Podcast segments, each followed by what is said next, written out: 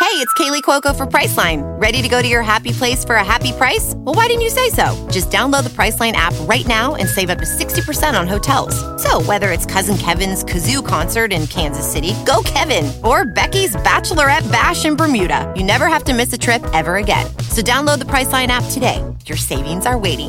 Go to your happy place for a happy price. Go to your happy price, Priceline. One semester of law school. One semester of criminal justice. Two experts. I'm Kristen Caruso. I'm Brandy Egan. Let's go to court. On this episode, I'll be talking about the murder of Ahmad Arbery. And I'll be talking about a mysterious pool death. What's the mystery? exactly. It's a mystery. Oh, Okay, okay. Kristen hates mysteries. I do hate mysteries. I like everything to be cut and dry. I was about to say black and white, but that felt a little too on the nose That for is my a case. bit on the nose for your case. Yeah, whoo, everybody buckle up. you. When I texted you that I was doing this case, you were like, oh, geez." That was the sound you made, right? That is the sound I make. I couldn't, I couldn't not do it. yeah. I mean, it's big stuff. It's been in the news.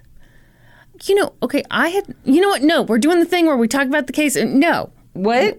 What does that mean? Well, it's like, This I is should what tell- we do on this podcast. No, but I mean, uh, like, I should just tell the story and then give my thoughts on it instead of try to give you Oh. my thoughts and then tell the story. You know, there's an order to these things. We're a very there? Uh-huh. by the book podcast, you see, yeah. with rules and regulations.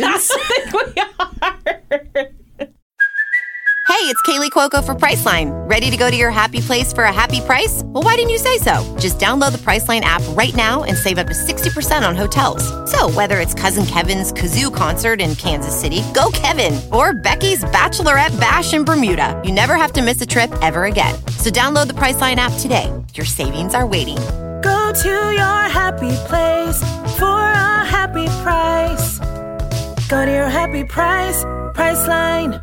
With LinkedIn Jobs, we tap into a network of more than a billion professionals to help you find quality professionals quickly and easily for any role you need. Marketing wizards? Found them. Software engineers? Found. That project manager I could never seem to hire? And found. LinkedIn Jobs quickly matches your roles with candidates with the right skills and experience. In fact, 86% of small businesses get a qualified candidate within 24 hours. Post your first job for free and get started at linkedin.com slash spoken. That's linkedin.com slash spoken. Terms and conditions apply. All right, you guys tell us to get out the case and don't even discuss anything. Actually, you know what? Before we do that, how was your Thanksgiving? it was good. Did you enjoy a, tur- a turkey cheese ball? No. That's weird because we made one. And the people who missed the Zoom call but still want to see it, that video is up and available on our Patreon. It's certainly, I'm sorry. I am I'm low energy, Jeb. Oh, well, get it together. We did eat a delicious lunch. Did- Was your, did your eggs Benedict put you to sleep? no, it's this this case. I'm Oh. just feeling really down. Well, yeah, it's a sh- it's bad. There's something about doing a really sad case that's really recent that is Yeah. somehow sadder. I, I Yeah. I completely make get sense that. to you? Yes, Okay. I completely get that. Yeah, normally I don't do ones that are so fresh, but this Yeah. one I did, and I have been bummed Yeah. out. Yeah. Yeah. And now you're all going to be bummed out with me. so. I was trying to do a Patreon ad. Yeah, okay. Well, hey. Hey, there's more. More where this bummers. comes from. You know, at the $5 level on our Patreon, you can get bonus episodes. yeah. You can get into the Discord. That's right. At the $7 level, you get all that plus monthly Zoom call, monthly Zoom video Yeah. Mm-hmm. in case you missed the call or in case you want to relive that moment. Yeah, or in case like your, you know, social anxiety doesn't allow you to get on the call, but you don't want to miss out on the action. Hey, we get all of that. Mm-hmm. Yeah. um. Also, this is one of two episodes left before we go on our winter break. Um. So if you're gonna miss us in the month of January, then you should sign up for our Patreon and you know catch up on all that back catalog. We got like, I don't even know, twenty Nine. nine episodes, and then we'll be releasing a new Yeah. episode in January. Yeah. but just on Patreon. So Yeah, only only for the if you miss patrons. me, that's where you're gonna find me. Ah, Brandy, Are you scared? yeah. Don't be scared. Okay, this is I'm I can't believe the nuts you have taking this case. I'm so proud of you. really Yes. Really? Yeah. You know, it's not brave to cover something for a podcast. I think cases like this are really scary to do. So it's just a really upsetting yeah, it's one. super upsetting. okay, here we go. Um, shout outs to an episode of 2020. Better than Dateline. no, wrong, false, Love 2020, fake news. titled Nowhere to Run, and an episode of 48 Hours titled A Promise to Ahmad, and then a bunch of great reporting, New York Times, NPR. Yeah. How do you say that one? Reuters? Reuters. Yeah. Why did it say it like a Because it looks like routers to me, but I know it's not. It's not. It's Reuters. anyway, they did a great job too. okay, picture it Brunswick, Georgia. Brunswick has a population of about 16,000 people. So, as Norm would say, it's Pretty big a Mm-hmm. pretty big city. Brunswick is beautiful. It's right on the water. It has very cool architecture and a delightful assortment of trees. We're, we're talking palm trees what? You're gonna go more into the trees? weeping willows, oak trees, the works. Hey, I I get really excited when I see a palm tree and other types of trees. Uh-huh. You know what I mean? Like sometimes you s- just see the palm trees. You know, you could plant a palm tree here. It would die. It would not. It would grow. Trust me, if I planted Okay, it, it I would was gonna say, die. It could grow here. it would look ridiculous. Well, you said you like a Like beach themed assortment of bathrooms trees. Yeah. in the Midwest. what? I'm Fuck looking off. at you. And Brunswick was where Ahmad Arbery called home. You're going to love this. He was born on Mother's Day. I do love that. I know. I included that for you because you're so into that stuff. I am. And he was the baby of the family. He had an older sister named Jasmine and an older brother named Marcus Jr. And he was the typical baby of the family super sweet and affectionate and funny and younger in age than everyone else in the family. That's what being the baby means. Kristen. Could you tell that I wanted to add another thing, but I didn't know what to add? So that you know, Yeah. that's that's the thing about babies of the family. They are all those things Younger and younger than, everybody everyone else. hmm At some point, Ahmad's parents, Wanda Cooper Jones and Marcus Sr., split up. So Wanda worked two jobs to provide for the kids. And it was tough, but she loved being a mom. And Ahmad, in particular, brought a lot of joy into her life. He would always give her a kiss or a hug and always seemed to know when she was having a bad day, and he'd be quick with a joke. By the way, there's no natural place to put this, but I, it needs to be mentioned. Wanda has the type of bone structure that is so beautiful that it makes me angry. There's beautiful high cheekbones. you know, yeah, you know exactly the kind of face that makes me angry. It's the Yeah, cheekbones. I'm it's the sorry. cheekbones. I'm I'm pulling up my face right now. Neither of us have real defined cheekbones. no. Despite that, our supermodeling careers, I- are, I feel, are going to take off. Yeah, any minute now. pretty soon round faces will be very in, I'm pretty sure. And these chipmunk cheeks are just going to be, Uh. you know, rocking the runway. Uh-huh. Be looking for it, folks. Anyway, as Ahmad grew up, he got super into a ton of sports. Can relate. Uh, football was his passion, though. He was a linebacker on the Brunswick High School football team, and we all know what a linebacker is, so there's no need for me to provide a definition. They back the line. That's right. And he was really good at backing the line. Uh-huh. Ahmad had dreams of playing in the NFL. And okay, that may seem like, well, no shit. Well, that's yeah, an- every kid that plays yeah. football has dreams of playing in the NFL. But he actually has a cousin in the NFL. Well, okay, great. Like, Well, I mean, I'm just saying, like, and other other kids at his high school went on to play in the NFL. It was in his family. You know, come, you don't think that's a, come no. on? Are you curious at all about? his I cousin? have I had dreams of becoming an astronaut, which were more realistic than anybody else's dreams because I have an uncle who went to space one time. Okay, you say that, but that would make you more likely, I think.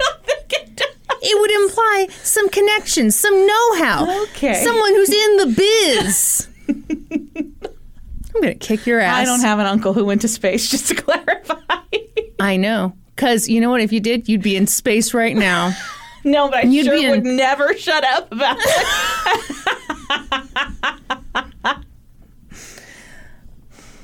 Anyway, his cousin. Sorry, I apologize. It's Tracy Walker, okay, plays for the Detroit Lions, which, fun fact, is a professional football team located in Michigan. Who's winless this season? That's rude to bring up. I wasn't going to bring that up. up. They've tied once this season. Yeah, I know. You did not. the I did too. It was against that other football team. other team that also tied. This Yeah, they're not very good either. Am I right? It was the Browns. I honestly can't remember who they tied against. What I watched if it was? the game. What if it fucking was? That'd be amazing. like you going off into space. Me knowing a football Like fact. my uncle before me. Do you really not think that that has any bearing? I do. I think if you have a family member in a given profession, yeah, I wanted to be a doctor, and I'm much more likely to become a doctor because my cousin's a doctor. yeah. No! You're saying that to me like it's stupid, but it's totally not stupid. I don't see what the one has to do anything with the other. My cousin's not going to help me become a doctor because he's a doctor. But you're going to know more about the steps About it being takes. a doctor? You're going to know more about the steps it takes to do that. Hmm. You're going to have a role model in your chosen profession. Uh-huh. Okay. You have someone you can go to with questions. You've already seen it done within your own family. Representation matters, asshole. Everyone, I'm flipping her off for one for you and one for me because I know the readers, the readers, the listeners, are, everyone's reading this podcast. Don't worry, I haven't put my middle It's a fingers down. Weird thing to do. I just snorted. Which is the second time today. everyone. She snorted while she was eating a bite of waffle, and it was hilarious. It's like the quietest restaurant ever. anyway, have you um, agreed that I'm right yet? Because we will not move on, because I don't want to tell the rest of this story. You're absolutely correct. I'm much more likely to become a farm animal if my cousin is already a farm animal. Well, I guess you would be an ass. yeah!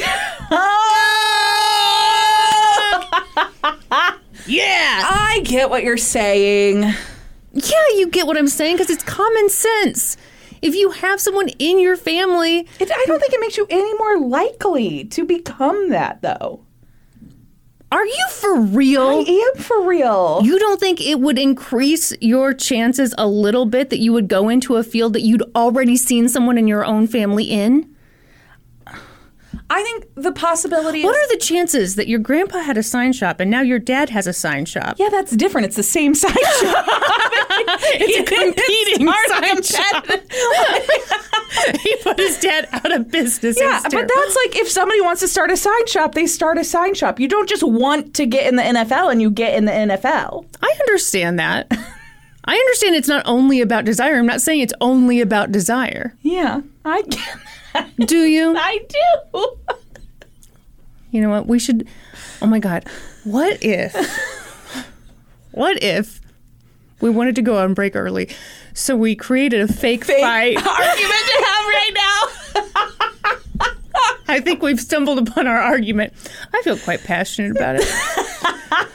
All right, blah, blah, blah. Here we go. Um, okay.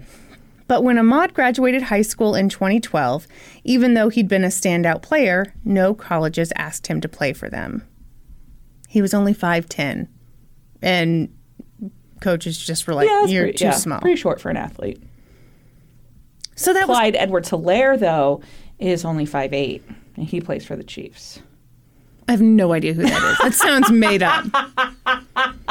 Clyde Edwards Hilaire. Yeah.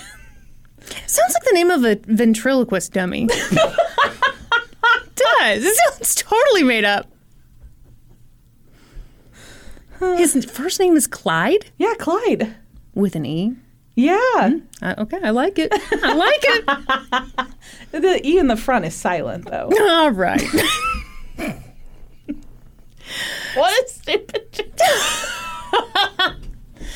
A stupid joke after you've just made a very stupid point about how No, I stand you're by- not likely to go into a given profession if you've seen it within your own family before. I think that's too broad of a statement. That's not what I'm saying. Yeah, I think you're making it much more broader than I was making it. Or broader. Yeah, sorry. now I sound like an idiot. Okay, so here we go. God, I'm, I'm not very far into this script. I'm sorry. It's all your fault I apologize. because you couldn't agree with all my smart points that I was making. so Ahmad tried to come up with a new path. He moved out of the house and attended South Georgia Technical School to become an electrician. And I did not include this in the script, but I have to include this. his dad was an electrician. his uncles, he had uncles who were electricians. Can you fucking believe yeah, that? I think that is more realistic. Yes, if you have somebody in a trade in your family, somebody in a specific business, but saying he had he was more likely to go to the NFL because his cousin was in the NFL, it doesn't make any fucking sense to me. yes, he had maybe a more desire than the average person. I get that because he'd seen his cousin do it. And he had an inside look at it because his cousins had did it.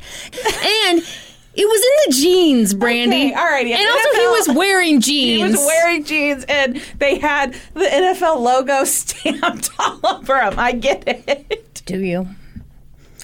But being an electrician was never his dream.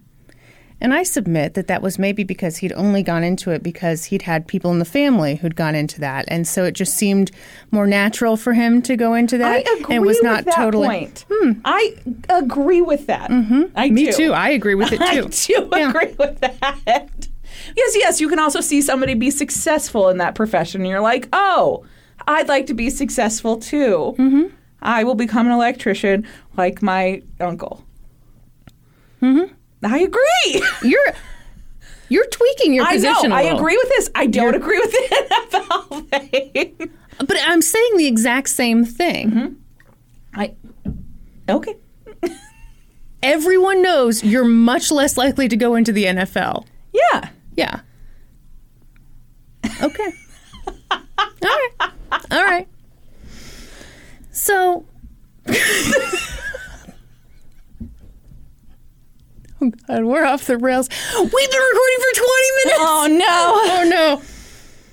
So being an electrician was never his dream, and he really struggled financially. So after a year of technical college, he dropped out and moved back home with his mom. He got a job at a local car wash and also worked for his father's landscaping business. But around this time, Ahmad did get into some trouble. What? Nothing. You weren't going to say anything about how he went into the same business as his father? No.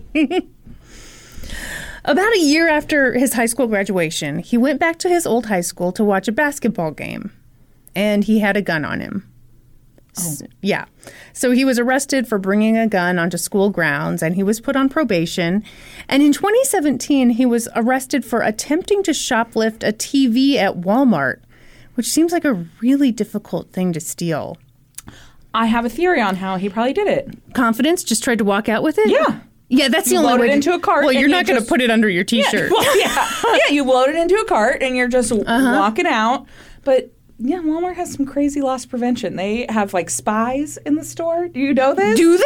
Yes. Well, I know they obviously have security. No, they have spies who are dressed as shoppers, just lurking around, specific, like strategically placed in the electronics department, in the cosmetics department, things that are uh, commonly stolen. no. Yeah. And They- Uh, so they look for suspicious activity, and then they will then alert the loss prevention team. And Mm-hmm. then you think you've gotten, you think you got your your TV loaded in Uh-huh. your cart. You're just gonna walk out the door, and bam, they get you right at the door. How much are these people paid? I don't that I don't know. Because it has to be way more than what they pay all the other workers, right? I don't. Otherwise, I don't wouldn't you be know. bitter and be like, take whatever you fucking want. That's how I'd feel. Yeah, so the reason I know this is because when I was a district manager, the Uh-huh. You tried to steal. No, I did not try it. Still, no, when I was a district manager for a chain of salons, they had salons that were inside of Walmart. Uh-huh. So I worked for Nice. Regis, and n- yeah, no. Uh, anyway, one time there, the like I saw some stuff go down because they these salons were placed like right at the entrances, uh-huh. and so I witnessed this whole thing go down one time, and so then I asked this loss prevention guy like how it all works. Yeah. and I don't think he was supposed to tell me, but he told me. and now And then, here no, you sit. And then he got fired, not for telling me, but he got fired because he chased somebody out of the store. And they're not allowed to do that. It's against policy because it puts themselves in danger and potential like bystanders in danger. Uh-huh. wow, but he was just so passionate. he was very passionate about loss prevention. that seems like the kind of reason you would get fired from that job. it is Too much passion. it is exactly why I would get fired from that job. Someone would take a cheese stick. He- okay, so he chased a guy out of the store during like the holiday season. So Uh-huh. Walmart during the holiday season has all these like mobile storage units in the back of the Oh, parking yeah, lot yeah. Uh-huh. where they store overstock. He chased a customer like through those storage Uh-huh. bins and then he lost him. And then he got fired because he put himself in danger by doing that.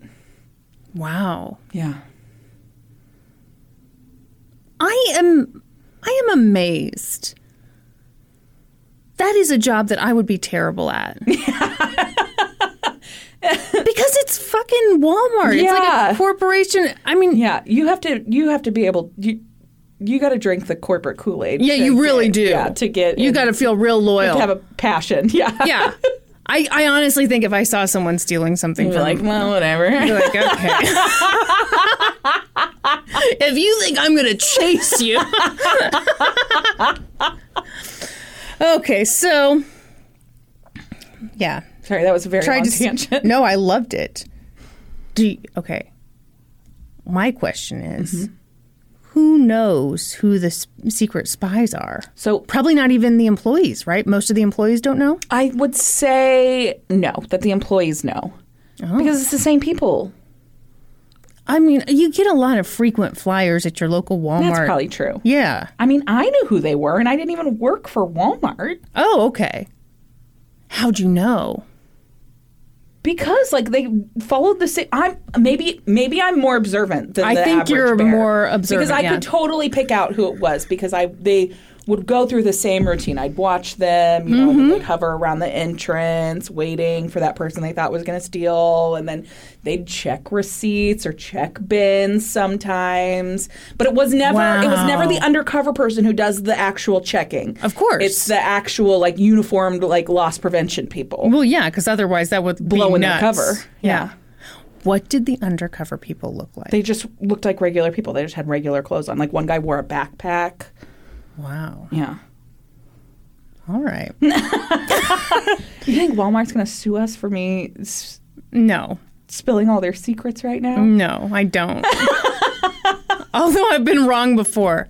Also, our apologies to anyone who hates tangents. This this is a really I'm so sorry. really tangent filled episode. Okay, so you know things were My ob- uncle was a loss prevention undercover agent, which is why that is my passion. I, I see how that could happen. But you know, here's the problem. That's a pretty lofty position to have in life, and I don't think you're cut out for it, okay? It takes more than just passion, Brandy. I hate to break it to you. You think just anyone can put on a backpack and walk into a Walmart? well, yes, I do. No. I don't think any just anybody can put on a backpack and walk into Walmart and be paid for it.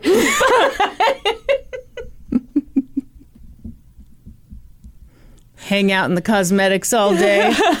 Keep an eye on the L'Oreal Voluminous. So it was around this time that Wanda really started to worry about her son. His behavior was off. He'd always been so bright and bubbly, but it seemed that lately he was quiet and not super motivated. So she talked him into going to the doctor and being evaluated. And in December of 2018, Ahmad was diagnosed with schizoaffective disorder. Oh, wow. Yeah. So do you do you know something about it? No, I didn't know that at all. Okay. So, oh, I I was asking like if you knew something about the disorder. Oh, no. Okay. So it's a mental health condition, and it can include you know depression, manic episodes, auditory hallucinations. And, you know, since I'm not a doctor, I'm just an out of work supermodel with a Google machine. I will stop there. Excellent. Uh-huh. Um, so Ahmad had this diagnosis, and he did what he could to try to manage it. And one of the ways he managed it was through exercise. He loved to lift weights, but he especially loved running. Which shout out anybody with anxiety and depression. Running. yeah. You find that helps? Well, I was about to say, gosh, but I guess if you're black, you need a treadmill apparently, because that's yeah, you can't just. uh, yeah, you in can't this just case, go it's for gonna a teach us run. You can't go for a run in a neighborhood. Jesus Christ. Okay, anyway, so when he was running, he felt like he was in total control. He was at home when he was running. It was something he did like every day, unless it was pouring rain. In fact, the route Ahmad almost always took brought him to a neighborhood about two miles from where he lived. It was a mostly white subdivision called Satilla Shores. And Satilla Shores was a beautiful place to run. A lot of the houses are right on the water and there are huge, beautiful old trees running the lengths of the streets. I won't go into all the Yeah, what trees kind of because trees I were hate they? all kinds of trees. but I wanted to be a tree because my uncle was a tree. but sadly, it wasn't in the cards for me. Maybe I could chop you up, lady, huh? Huh? Sorry, that probably shouldn't be said on a true crime podcast. Everyone, please send angry emails to Brandy Don't do that. in honor of Christmas. but even though this neighborhood is super close to Ahmad's own neighborhood, his mom Wanda didn't realize that he ran through that neighborhood. She said that if she knew, she would have asked him not to. Oh, really? Like asking for trouble, putting him. She, yeah, she she just said she knew he'd be safe in their own neighborhood. Yeah. It's a more diverse neighborhood, but perhaps not. I don't in mean that to Satilla sound Shores. victim blaming. I think that Well, that's exactly how it sounds, you monster. no, but I I know what you mean. Like she didn't want him to put himself in a situation that. kind of like probably the same reason that black parents have to tell their kids be you know this is how you behave in front of the police whereas you know my parents obviously never had that conversation Mm-hmm. Yeah, with no. me Yeah. So then came late February 2020. Wanda had to leave for a business trip, so she told Ahmad she loved him, and, and he said, I love you back, and she took off for Texas for a few days. The afternoon of February 23rd, 2020 was supposed to be unremarkable. Ahmad did his normal thing, took off for his run a little bit before one, and later that day, Wanda received a phone call from an investigator at the Glynn County Police Department. The investigator told her that her son had been shot and killed breaking into a house. Oh, no. That's how she was told. Mm Mm-hmm. hmm. Well, it's not even fucking true. No, it's not. And that's how we're giving death notifications? Apparently. Holy shit. Wanda was stunned. She couldn't believe it. And really, she didn't believe it. No one who knew Ahmad believed it. Ahmad's friends and family.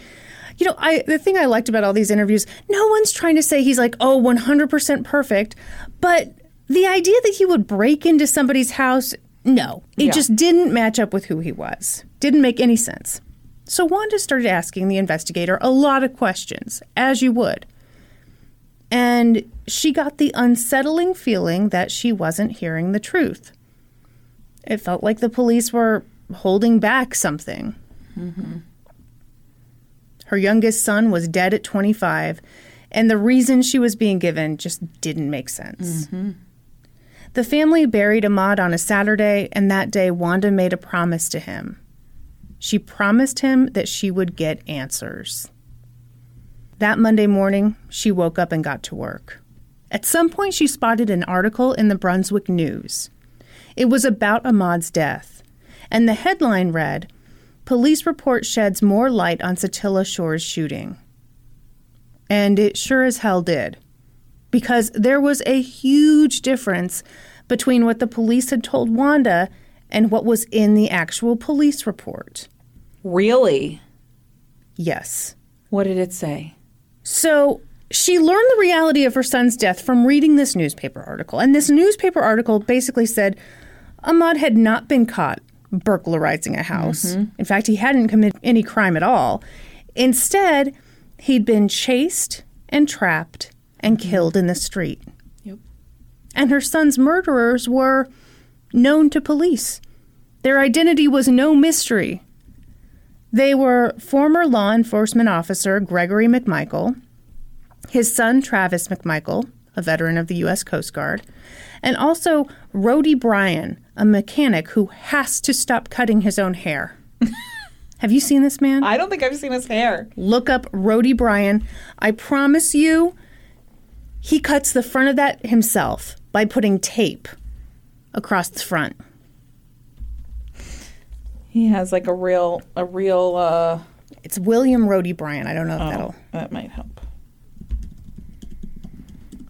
Oh yeah, Is that not terrible? Mm-hmm. As a professional, what are your thoughts? Um, that is a bad haircut. is what that is. Sorry, I pulled it up. Everyone, if you're not driving, you have to drop whatever you're doing and look up a picture of this man. It is terrible. It's it's kind of That's, a reminds home, me. Of, that's for sure a home haircut. oh, no question. Oh wait, you know what? I just realized this was happening in 2020. It probably was a literal hair. oh, okay. Well now, well, I don't really feel bad Eh, no, for the I guy. Um, didn't feel bad for him. but yeah, Everybody else's hair looks pretty normal. I gotta say. yeah. That's a that's a bad haircut. Is what that is. That's just a bad haircut. Don't care how you slice it. so Wanda was taken. It's pronounced Rody, not Roddy. I don't care. Okay. I think it's. I'll probably go back and forth. You'd call him whatever you want. In Well, in I that don't case, care. this motherfucker. yeah, exactly. So Wanda was taken aback. Here they were, the men who'd killed her son, yeah. and they weren't being charged with anything. Anything. Civil rights attorney Lee Merritt, who may sound familiar because I waxed poetically about his pocket squares in our episode about Botham Jean. Oh yeah. So he's the civil rights attorney for uh, Maud's family, and poor Lee Merritt had the fun job of explaining to all of us 48 Hours viewers that the three white men were not charged because They were three white men. hold on, hold on, slow down. Brandy, there's this thing called racism, and it exists. When asked why no one was arrested, Lee Merritt said, The victim was black, the suspects were white, and this is South Georgia. That sums it up pretty accurately. Yeah. By the way, I'm devastated to report that he didn't wear a pocket square in this episode of 48 Hours or in the 2020 episode. He still looked great, but you know, Yeah. You missed the pocket square. I did. Lee, I'm sure you're listening. Please. I'm sure he has nothing better Back to the pocket square. We demand it. No, we respectfully request, Brandy. Oh, I'm God sorry. damn it. Um, I'm sorry. um, my uncle was a pocket square. really? I heard your uncle was a little bitch. and it was always your dream to follow in his footsteps. And oh, and look. here I am.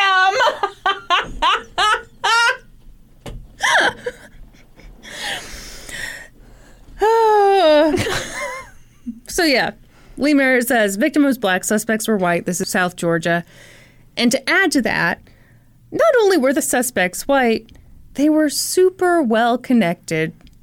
Gregory McMichael wasn't just a former law enforcement officer. More specifically, he'd worked as an investigator for the DA's office. Oh fuck. Yeah. Mm hmm. Mm-hmm. How much do you know about this story? Okay, I felt like I knew a lot, but you've introduced a lot of information that I don't know. I think you- I I felt the same way going Yeah. into this. There was a lot that I did not know, and it Yeah. was all terrible. So here we go. I mean, I I followed this whole thing, but apparently just from the surface. Mm-hmm. I did not dive into these murky racist waters. Well, now let's go under the sea. Under the sea. no one expected a Disney song. No. They thought it might happen. They weren't really expecting it, Yeah. though. so after the shooting, Gregory called his former boss, District Attorney Jackie Johnson, who always wears a gigantic pearl necklace that looks like it was stolen from a toddler's dress up clothes. I'm serious. You look up photos of this lady, she always has the same ugly ass necklace on. It's ugly? It's so, it looks like a toddler's dress up necklace. Okay. All right. Listen, Mm. I you're thought you were a big fan of pearl necklaces. All right, shut up. I knew you were gonna. Good grief. Good grief. I should have known this. Your uncle was disgusting too.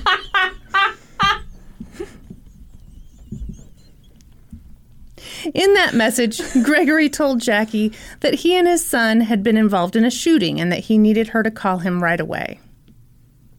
And oh, get a load of this.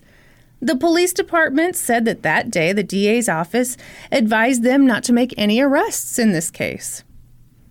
Don't arrest any of the three white men. Yeah, especially the one who used to work for the DA's office. And uh, don't worry about the fact that they videotaped themselves committing the crime. Murdering someone? Yeah. No, no, no, no. Brandy, Brandy, hold on. This was self defense. No, it wasn't. You know how when someone comes up to you unarmed and you have a gun? You have to shoot them in self defense? Yeah. No. We I all don't- we all no. know how that Hmm. goes. No. Weird. No, what you've just described is a murder. Oh, oh, you look at that. Jackie ended up recusing herself from the case because of her, you know, relationship with Gregory McMichaels. Not a minute too soon. yeah. Right. And meanwhile, Wanda kept calling. What's going on with my son's case? What's happening? Why haven't there been any arrests? Most of her calls went unanswered. But those folks didn't know who they were dealing with. With Jackie recusing herself, a new DA was assigned to the case George Barnhill.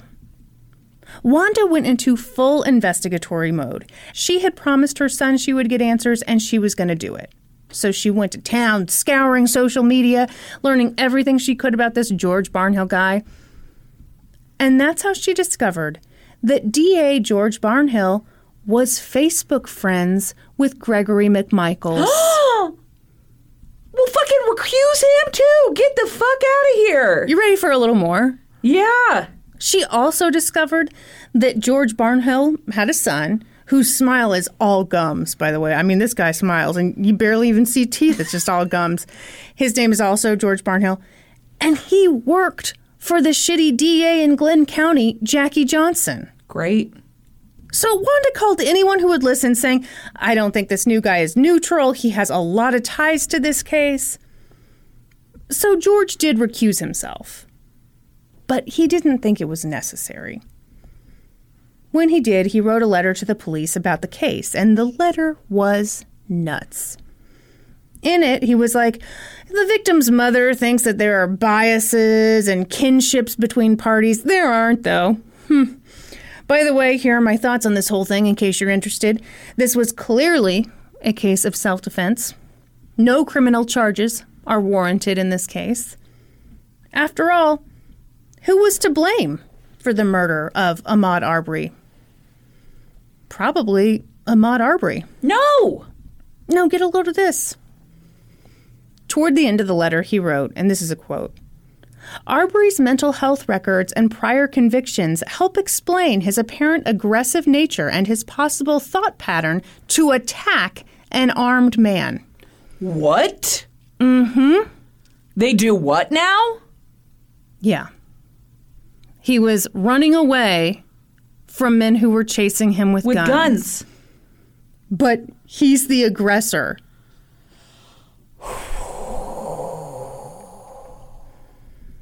George evidently has a habit of writing stupid letters because in his letter of recusal to the Georgia Attorney General, George shared this super relevant information about Ahmad's family. You ready? Mm-hmm. Quote This family are not strangers to the local criminal justice system. From best we can tell, Ahmad's older brother has gone to prison in the past and is currently in the Glen jail, without bond, awaiting new felony prosecution. It also appears a cousin has been prosecuted by the DA's office. Cool.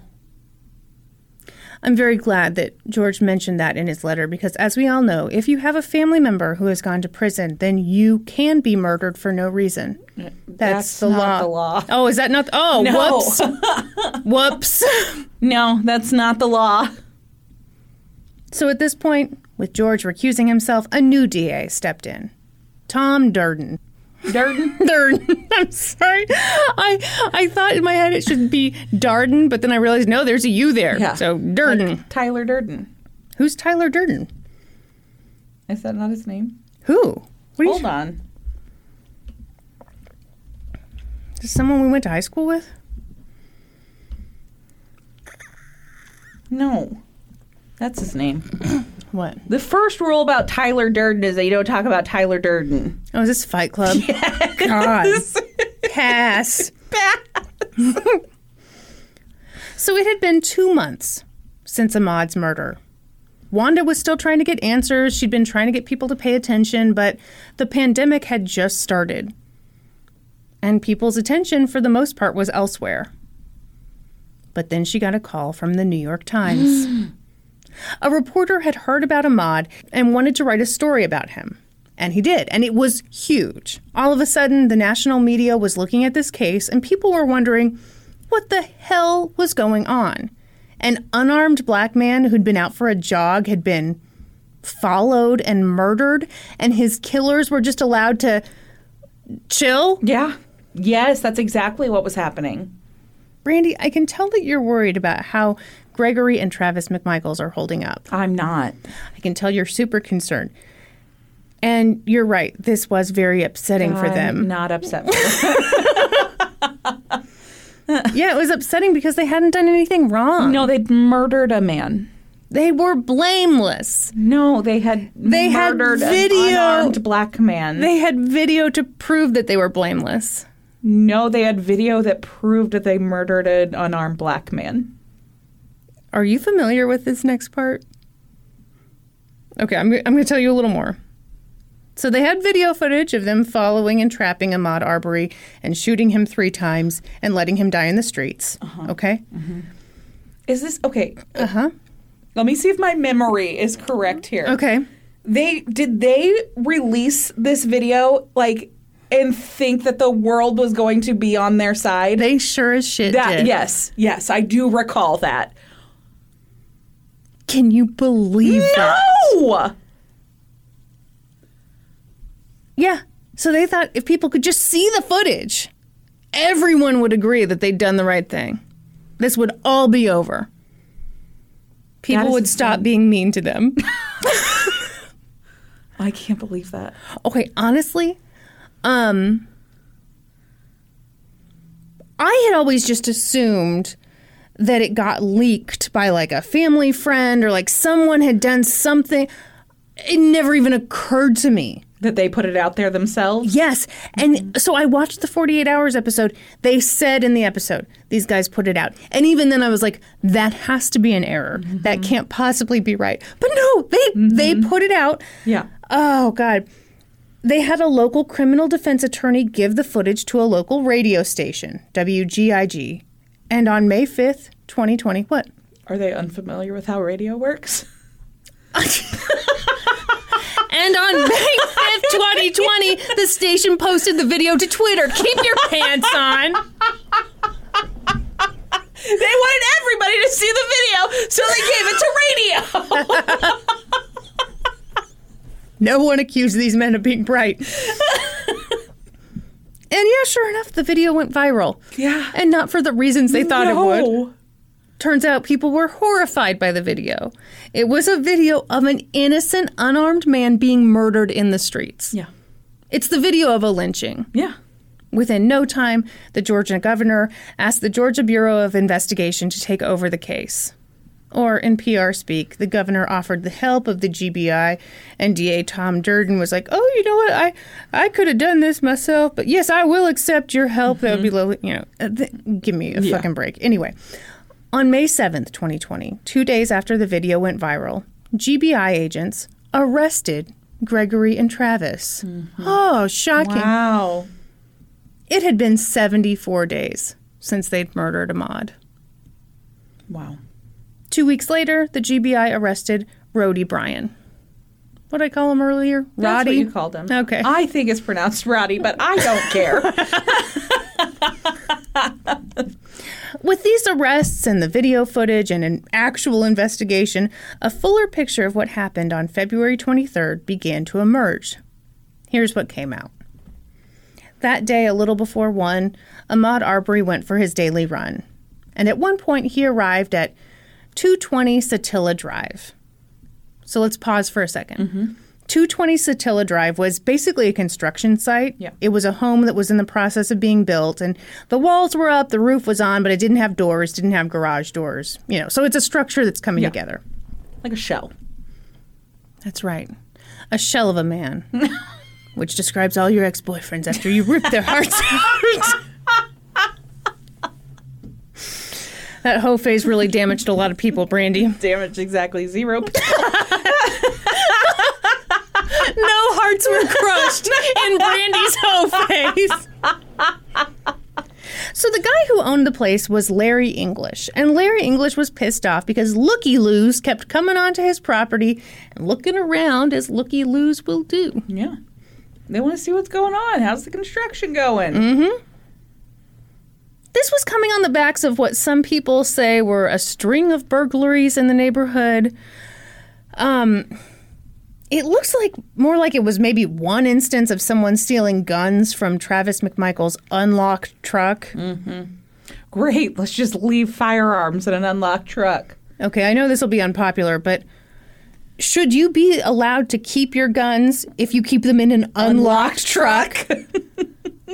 I, uh, you know, I'd be interested to see how this goes in other areas. Yeah. But in Kansas City, if anyone has something stolen out of an unlocked vehicle, I'm sorry, we don't feel sorry for you. No. That's your own fault. Secure your shit. Secure your shit, as they say. So, at any rate, Larry English put up some surveillance cameras inside the home, and those cameras captured footage of, you know, two little kids riding up on bikes, walking around in the house. There was footage of a white couple going up to the house and walking around in it, and there was footage of Ahmad walking through the house. It seemed that a couple of times Ahmad had walked through the house that was under construction. He hadn't taken anything, he hadn't done anything. Just like everyone else, he'd gone in, looked around, and left. But nonetheless, Larry English was not happy. Have you ever done this before? Yeah. Yeah. Well,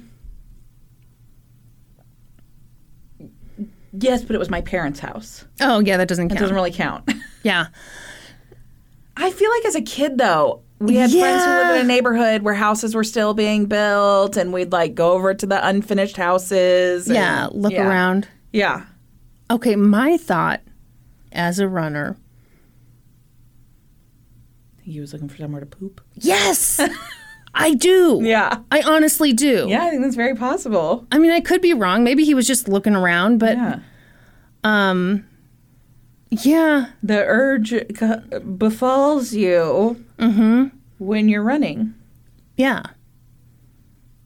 I mean, all right. Yeah. Anyway, that's my theory. No one else. I kept waiting for someone else to have this theory. I've not heard it from anyone else. I'm like, am I the only weirdo? Well, obviously not, because I right away knew what you were going to say. You and I are both weird, though. That's true.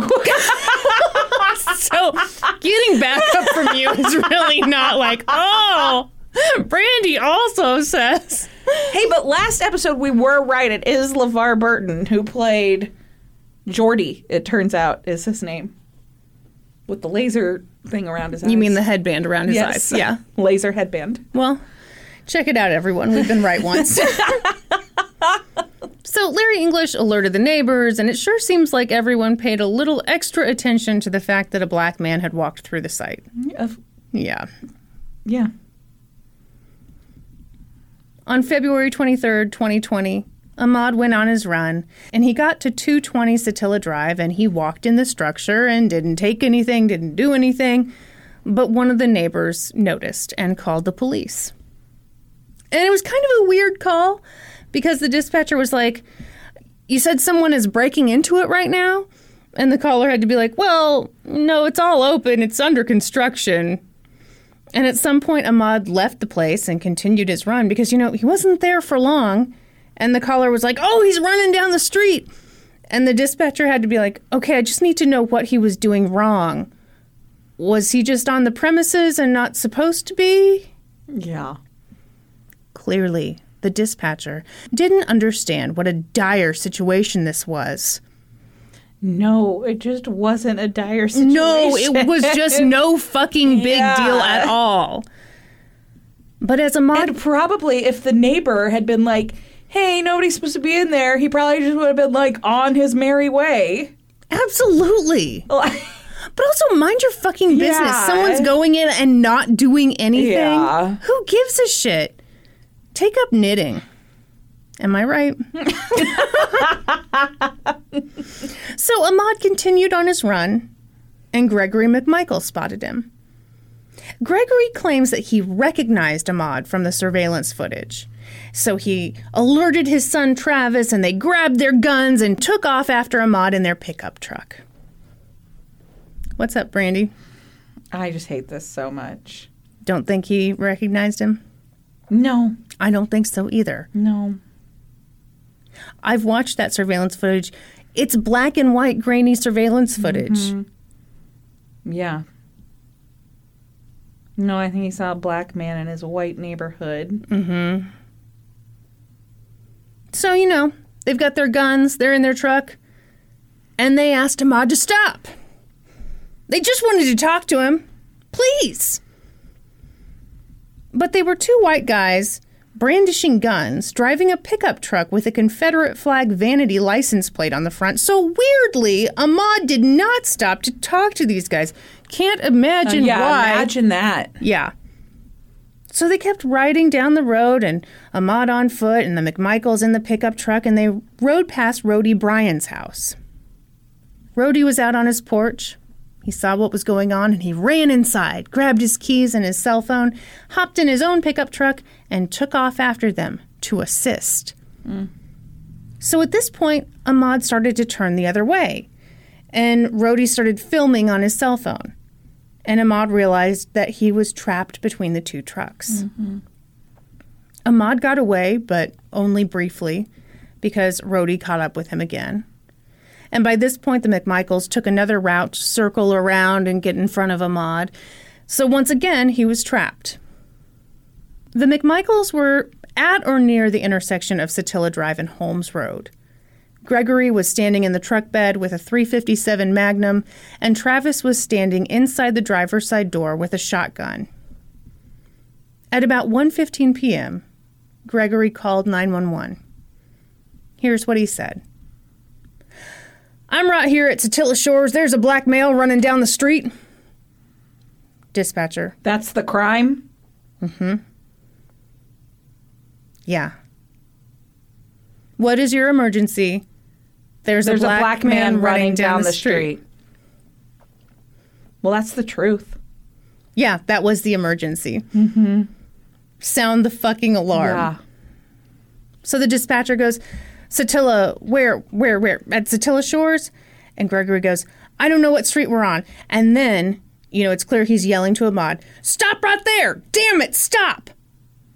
Ahmad changed directions, but Travis caught up to him by the front bumper. So at this point, Ahmad was right there, face to face with one man who had a gun and another man standing in a pickup truck who also had a gun. And Ahmad began to fight for his life. So obviously, there's video of this, but it's kind of hard to see. And of course, there's debate over what happens. But he and Travis struggled for control of the gun, and Travis fired and fired again and fired again. Ahmad was shot twice in the chest and once in the wrist. He stumbled and collapsed in the middle of the street. And as Ahmad lay dying, Rhodey says Travis uttered, fucking N word. Cool. Police got to the scene very quickly because a brave caller had already alerted them that a black man had been running down the road. You know, whew. and the body cams captured all of this. Gregory and Travis were huffing and puffing. Gregory, in particular, was super chatty. He was very quick to let the police know about his own background. He said, "So I grabbed my 357 Magnum. It's an old Glenn County PD issue, by the way, when I was a cop." Yeah, I was chief investigator for the DA's office for 33 years. And Gregory, who looks like if you put toothpick legs on Santa Claus, told the officers, he had no choice, man. He had no choice. He does! He looks exactly like Santa Claus with toothpick legs. How do you know what Santa Claus's legs look like under that big old fluffy suit? You can tell that Santa fills out his You think uniform he's nicely. got a nice muscular leg. I think he's got a beefy leg on him. Okay. Gregory, not Uh, What if so that's much. just insulation built into the pants to keep his little toothpick legs warm? well, then Maybe Gregory. color me embarrassed.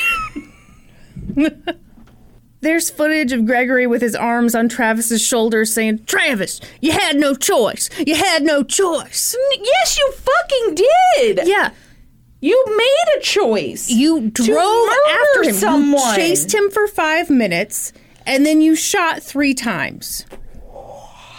This is infuriating. Oh, yeah, it's really bad. Are you ready for something more infuriating? Well, I don't know that it's more infuriating, but the body cam footage shows that, or at least it appears to show that the first officer who got there assumed Ahmad was dead. In reality, he wasn't. Didn't offer any aid of any kind. Didn't appear to. Didn't. Did he? Secured the scene. Okay. Did he call for med? Well, I, I'm backup arrived pretty quickly. Okay. So a second officer showed up and was like, "Hey, he's still breathing," and the first officer was like, "Yep, I know. I'm trying to do something for him." But you know what that was? I have no fucking idea because he'd already secured the scene. He didn't appear to have gone over to Ahmad at all. So the police continued to talk to Gregory and, and Travis and Rowdy. By the way, Ahmad did die pretty quickly after this, but still, it just it's disturbing. Yeah, they had nothing to try and save him. Gregory was not choked up at all. In fact, on 2020, they referred to him as animated, and I think that's the perfect word for it. Yeah, he's all. He's probably like. He's dealing with an adrenaline rush. He thinks he's a savior. Um, I think he's also trying to cover his son's ass. Yeah. Oh, that makes sense. I think so. Yeah. And it's like, I think this is the performance of his life. Yeah. No, that makes that makes sense. He says, This guy, who we've seen on video numerous times breaking into these other houses, he comes hauling ass down the street. Which, breaking into these other houses. uh, wh- What? What? Yeah. He referred to Ahmad as an asshole. Wow. He did admit that he didn't technically know whether Ahmad had committed a crime before they started chasing him, but uh, details, right? Travis was interviewed with blood all over him. And Travis said that he'd seen Ahmad at the construction site two weeks earlier. And then his dad saw him running by today. Gregory was super surprised that Ahmad had been so reluctant to talk to them. He told the officers, We pulled up beside him, said, Hey, stop, stop, we want to talk to you, and he just keeps on running. Get fucking guns. You had guns, and I'm sorry, I've had weird men come up to me and try to talk to me. You think I'd stop and talk? No. No. So, yeah, I bet if a guy comes up to you with a gun, yeah, you're not going to be like, Oh, sure. What could I do for you? Yeah. Travis told them that he had no choice but to do what he did. He told them, I told him, stop, stop, stop, till he hit me. And I had nothing to do, nothing else I can do. Mm-hmm. Rhodey Bryan told the police that he had a video of the whole thing. And, you know, he was pretty sure it was all Ahmad's fault. He said, if the guy would have stopped, you know what I mean, find out what was going on, he obviously was up to something. I mean, this would have never happened. He was obviously up to something because he was running away from three men chasing him who were armed. Mm-hmm. No, I wouldn't fucking stop for that either. Obviously up to something. The other thing is like, okay, so you think he went into this under construction house and you think he burglarized it in some way. Where's the stuff? Yeah, what what does he have? What did he take? He was out for a run shirtless. So where Yeah, where's he hiding the stuff? Yeah.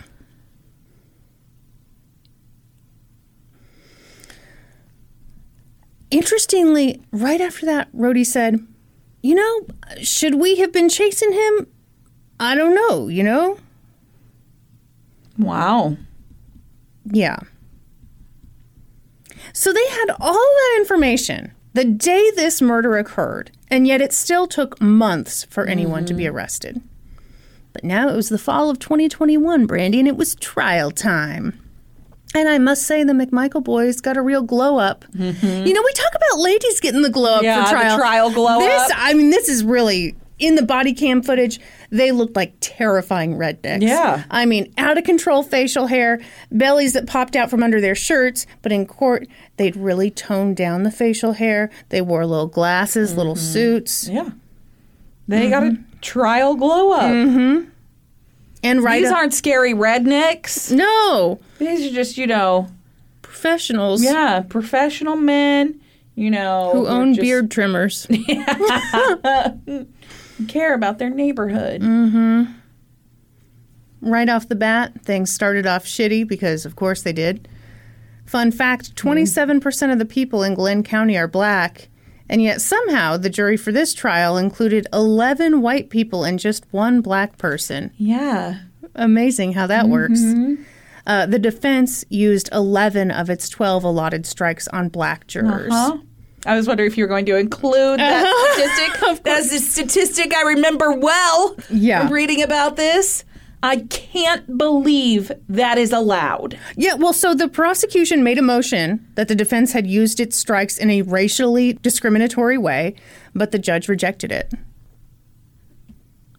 I know. I can't I can't believe that that that's just allowed. So they moved forward. The defense wanted to tell the jury about Ahmad's legal troubles and the attempted shoplifting, the gun, and the judge was like, "No, that has nothing to do with anything." Not pertinent. No. It's like that all that stuff we always talk about previous bad acts. It's not pertinent to this case. Mm-hmm. This is a victim. yes. No. No.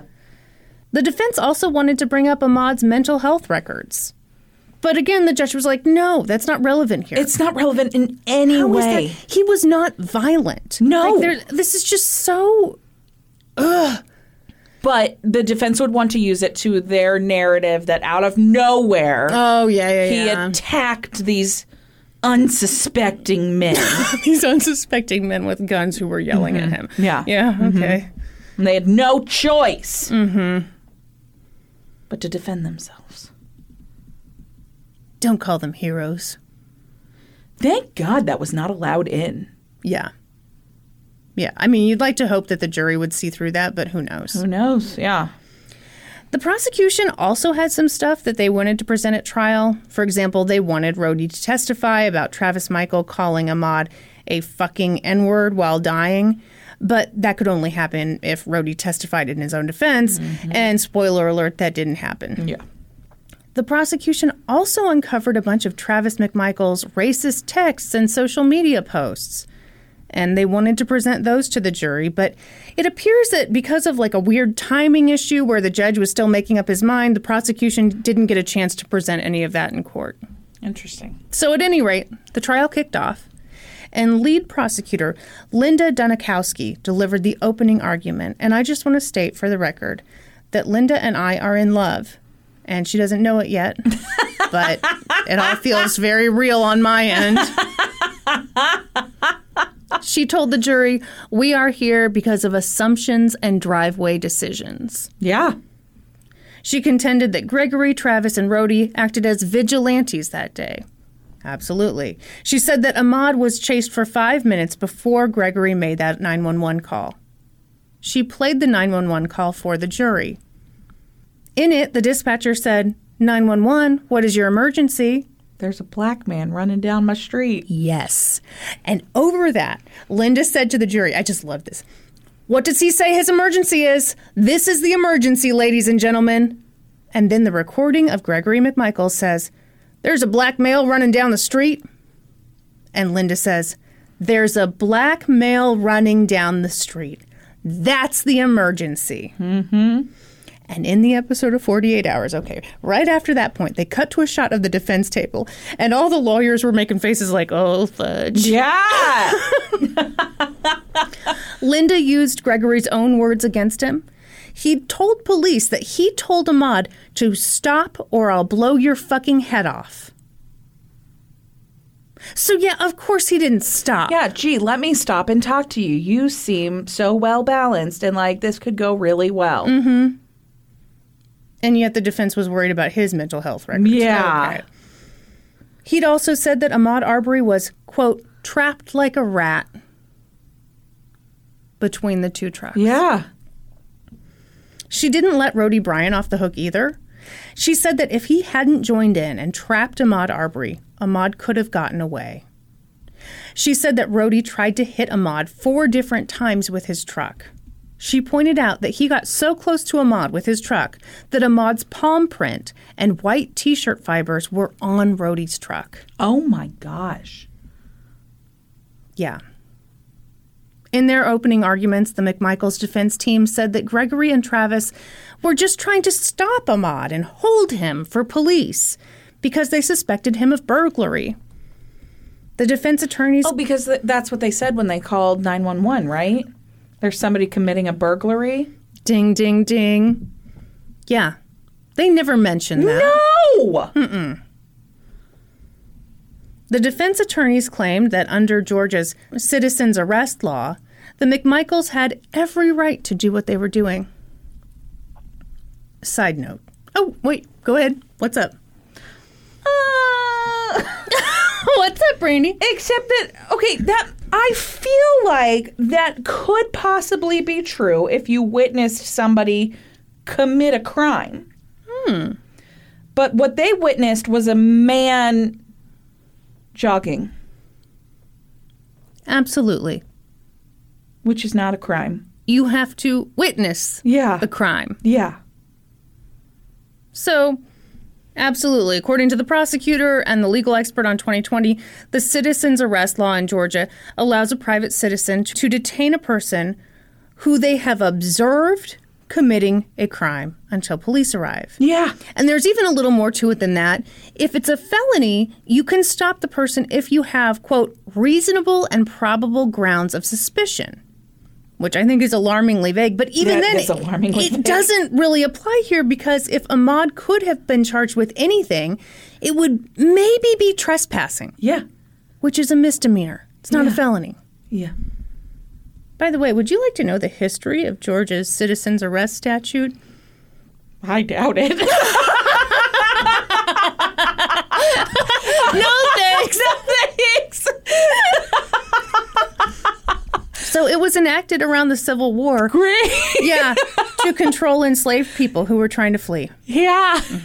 Yeah, I suspected that much. Mm-hmm. Yeah, it was a great, totally legal way for any white person to have authority over any black person. Fun. Yeah. Boy. Whew. Anyway, so Gregory and Travis were just simply trying to do a little citizen's arrest. Mm-hmm, Gregory had been like a thousand percent sure that Ahmad was the guy he'd seen in the surveillance video. Thousand percent sure. like a thousand percent sure. I am making that up, but you know, Mm-hmm. I- he was pretty yeah. Mm-hmm. sure. hmm Defense attorney Robert Rudin said that Travis, as a former member of the Coast Guard, felt a duty and responsibility that made him put himself at risk. Don't Oh, fuck off. don't call him a hero, Brandy. He put himself at risk for the neighborhood. What was the neighborhood at risk of? Someone walking through a property and looking at it? Oh my gosh. This was just self defense. Would he have done the same if he saw that white couple Hell no. walking away from the house? You what about know- those kids that they saw on the surveillance video? Would he have done the same then? no. He wouldn't have, nope. No. But I don't like your tone because poor Travis had been terrified. you see, Ahmad was going to take his gun and maybe use it against him. Rhodey Bryan's defense attorney, Kevin Gao, took an interesting tactic. He opted not to present an opening argument until after the prosecution rested. So the prosecution presented their case, and a real shining moment was when my girl Linda questioned one of the officers who'd arrived at the scene. She asked him, Did Gregory McMichael indicate to you that he thought Mr. Arbery committed a crime that day? And the officer said, No. No. And she said, Okay, did he ever tell you that, you know, oh, we're going to detain this guy and wait for the police to come and investigate? No. Did he ever use the word trespass? No. Did he use the word arrest? No. How about the word detain? No. Did he mention citizens arrest? no. No, no, no, no. The prosecution called other police officers and GBI agents and the doctor who performed Ahmad's autopsy. They played the video of Ahmad's murder for the jury, and at that point, Ahmad's father, Marcus, left the courtroom. He couldn't watch the video. Wanda sat in the back and sobbed. It was the first time she'd seen the video in full. She'd been avoiding it for the previous year and a half. Yeah. This was a very high profile case amongst many cases in 2020 about black people being murdered by the police. Mm-hmm. And so a lot of prominent black people showed their support for Ahmaud Aubrey's family. Early on in the case, Reverend Al Sharpton sat in the back of the court with Ahmaud's family. Can you fucking believe that, Brandy? Hold on, you don't seem outraged. I'm not, and So I I'm know gonna exactly repeat where it. this is going. I read this fucking article, and I was like, "Are you fucking kidding me? yeah. Um so I had not read this. We don't want any more high-profile black people in here. No more reverends." Mm-hmm. Mm-hmm. Mm-hmm. Judge, judge, can you please tell them that's not allowed anymore? What's that? No, no, you can't do that. Yes. That's not fair. So, Rhodey's defense attorney, Kevin, took issue with this. so, on the fifth day of trial, without the jury present, he stood up and said, Okay, here comes the quote Are we ready? Are we ready? The Right Reverend Al Sharpton managed to find his way to the back of this courtroom. If we're going to have high profile members of the African American community in the courtroom to sit with the family during the trial in the presence of the jury, I believe that's intimidating and it's an attempt to pressure. And Pastor Al Sharpton's there, that's fine, but then that's it. We don't want any more black pastors coming in here sitting with the victim's family trying to influence a jury in this case. Are you fucking kidding me? Can you believe that? Oh. we don't want any more black pastors coming in here. Black pastors are intimidating That's the right. jury by sitting in the back That's with the right. Uh-huh. family. Yeah. Meanwhile, in every other court case, like as long as people aren't being disruptive, you can. Yeah. Oh my god. Okay, Brandy, I, I must say you did a pretty good job summarizing what he said, but you left out my favorite part. What's that? Is there a part that you know you left out? I, no, nothing's coming to me off the top of my head. Okay, here we go, here we go. Then he said, If a bunch of folks came in here dressed like Colonel Sanders with white masks sitting in the back, I mean, that would be. Oh my God, I wish everyone could see what? yes, yes, that's what he said. Okay, where's he going with the white masks thing? Well, and like, I'm sorry, in what world is a black minister going into court as themselves comparable to a white person cosplaying as Colonel Sanders. All they're going to be doing is thinking about chicken the whole rest of the day. we will be distracted. Oh my god. Yeah. I mean, there were times there were times researching this and I was like, "Holy shit." So he says this. O- Okay, I want you to picture the defense Okay. Mm-hmm. table. You know, since it's for 3 defendants, Yeah, it's- yeah. there's a lot of people. And the woman next to him literally was doing the pinch the bridge of your nose Oh, thing no. because it was just like it was peak cringe. And so the judge started waving his hand. Uh-huh. Like stop, Stop stop, it right now. And he said, "Okay, I don't as long as things are not disruptive and it's not a distraction to the jury or anything else going on in the courtroom, so be it." Wanda later said about Kevin, "He spoke his mind." Well, actually, he spoke his heart. Mhm. Which is like the best Yeah. most delicious quote ever. Yeah. Within a few days, hundreds of black pastors showed up in front of the courtroom in support of Ahmaud Arbery. Yeah. After they were specifically asked not to show up! We don't want any more black pastors in here. And uh, Reverend Jesse Jackson showed up in court to sit with Ahmad's family. You can imagine how upsetting this was for Kevin. And he demanded a mistrial.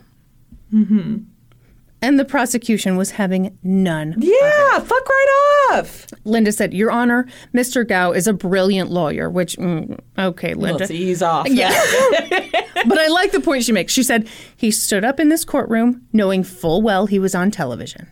He got the response he wanted. Now he's motioned for a mistrial based on something that he caused. Yeah, he incited this. Yeah, he specifically said, We don't want any more black pastors to show up. Yeah. So, of course, there's going to be You know more what? support. I don't for the want family. anyone to send me Christmas cookies. I just get real riled up if anyone Mm-hmm. sends me Christmas cookies. We don't need any more Christmas cookies here today. Imagine if I showed up as Colonel Sanders holding Christmas cookies. I'm sorry, I felt like we had to work the, Yeah, the Colonel in. After eight days, the prosecution rested. So now it was time for Rhodey's attorney to make his opening statement. Are you ready for Kevin to take the stage? Oh boy. I don't think you're ready. I don't think you're ready For for this bullshit. Uh, he stood up in front of the court, Mm-hmm. dressed as Colonel Sanders. Just kidding. And then I've got a secret recipe. Then he questioned himself to tell the secret, secret recipe, recipe, and he and then wouldn't he pled do the it. fifth. Yeah. And it was a whole thing. And you know what? The jury was intimidated, and he made his point.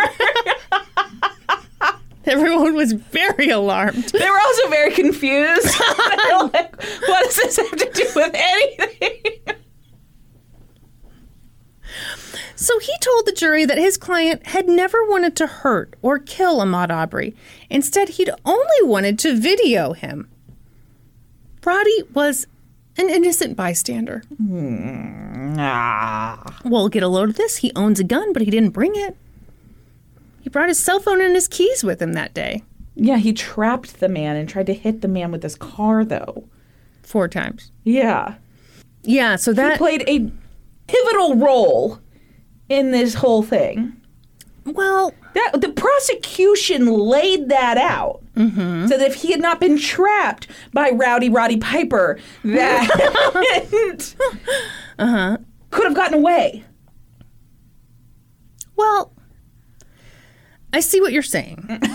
and I I agree that, you know, him trying to hit Ahmad with his car multiple times does look bad for the defense. But get a load of this. Huh? Okay. You ready for this? Uh, yeah. Kevin argued that it was actually Ahmad who had been the aggressor.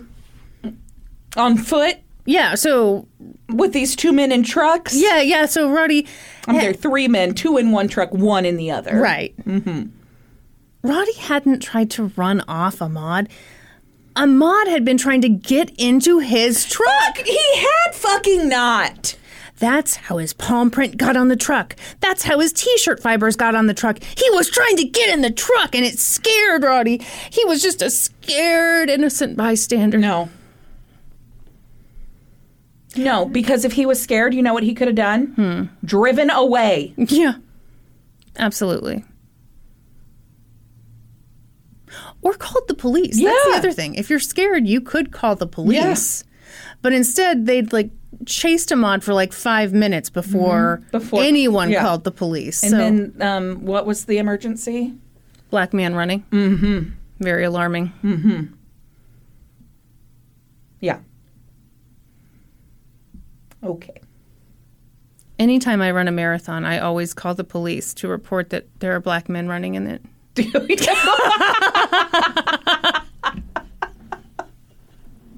Oh yeah, I'm just here running in a marathon.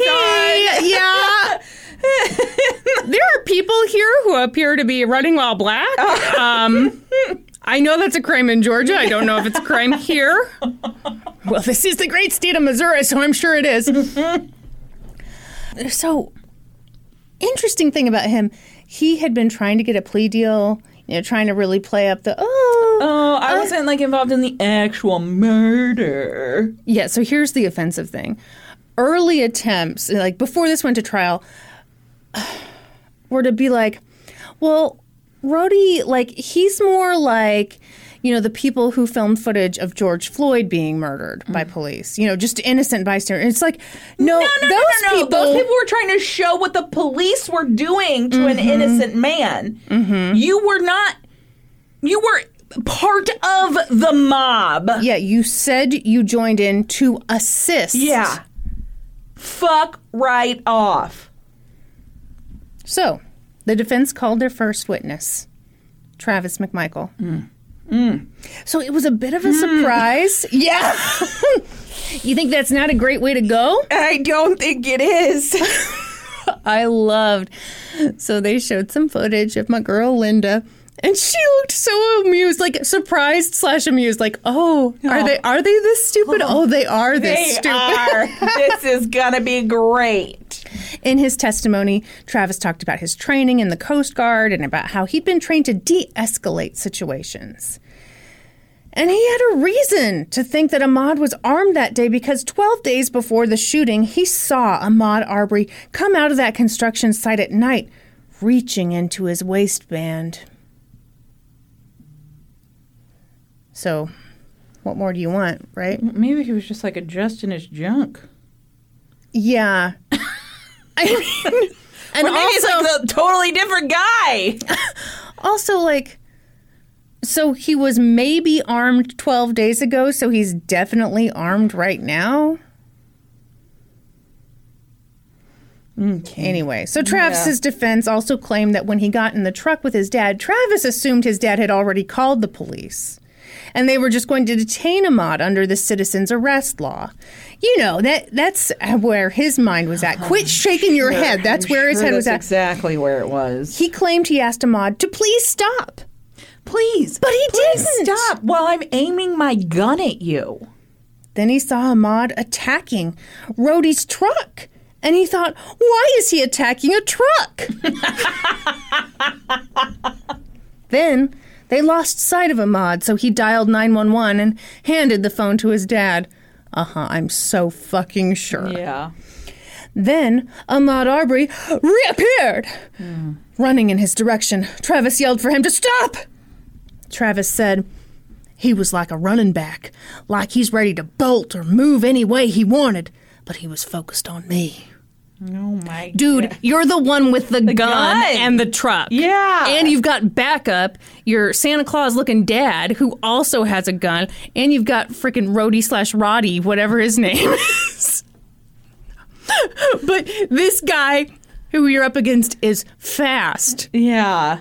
It- and not in a vehicle, might I add. He is on foot. Brandy, he was like a running back, ready to bolt or move any way he wanted.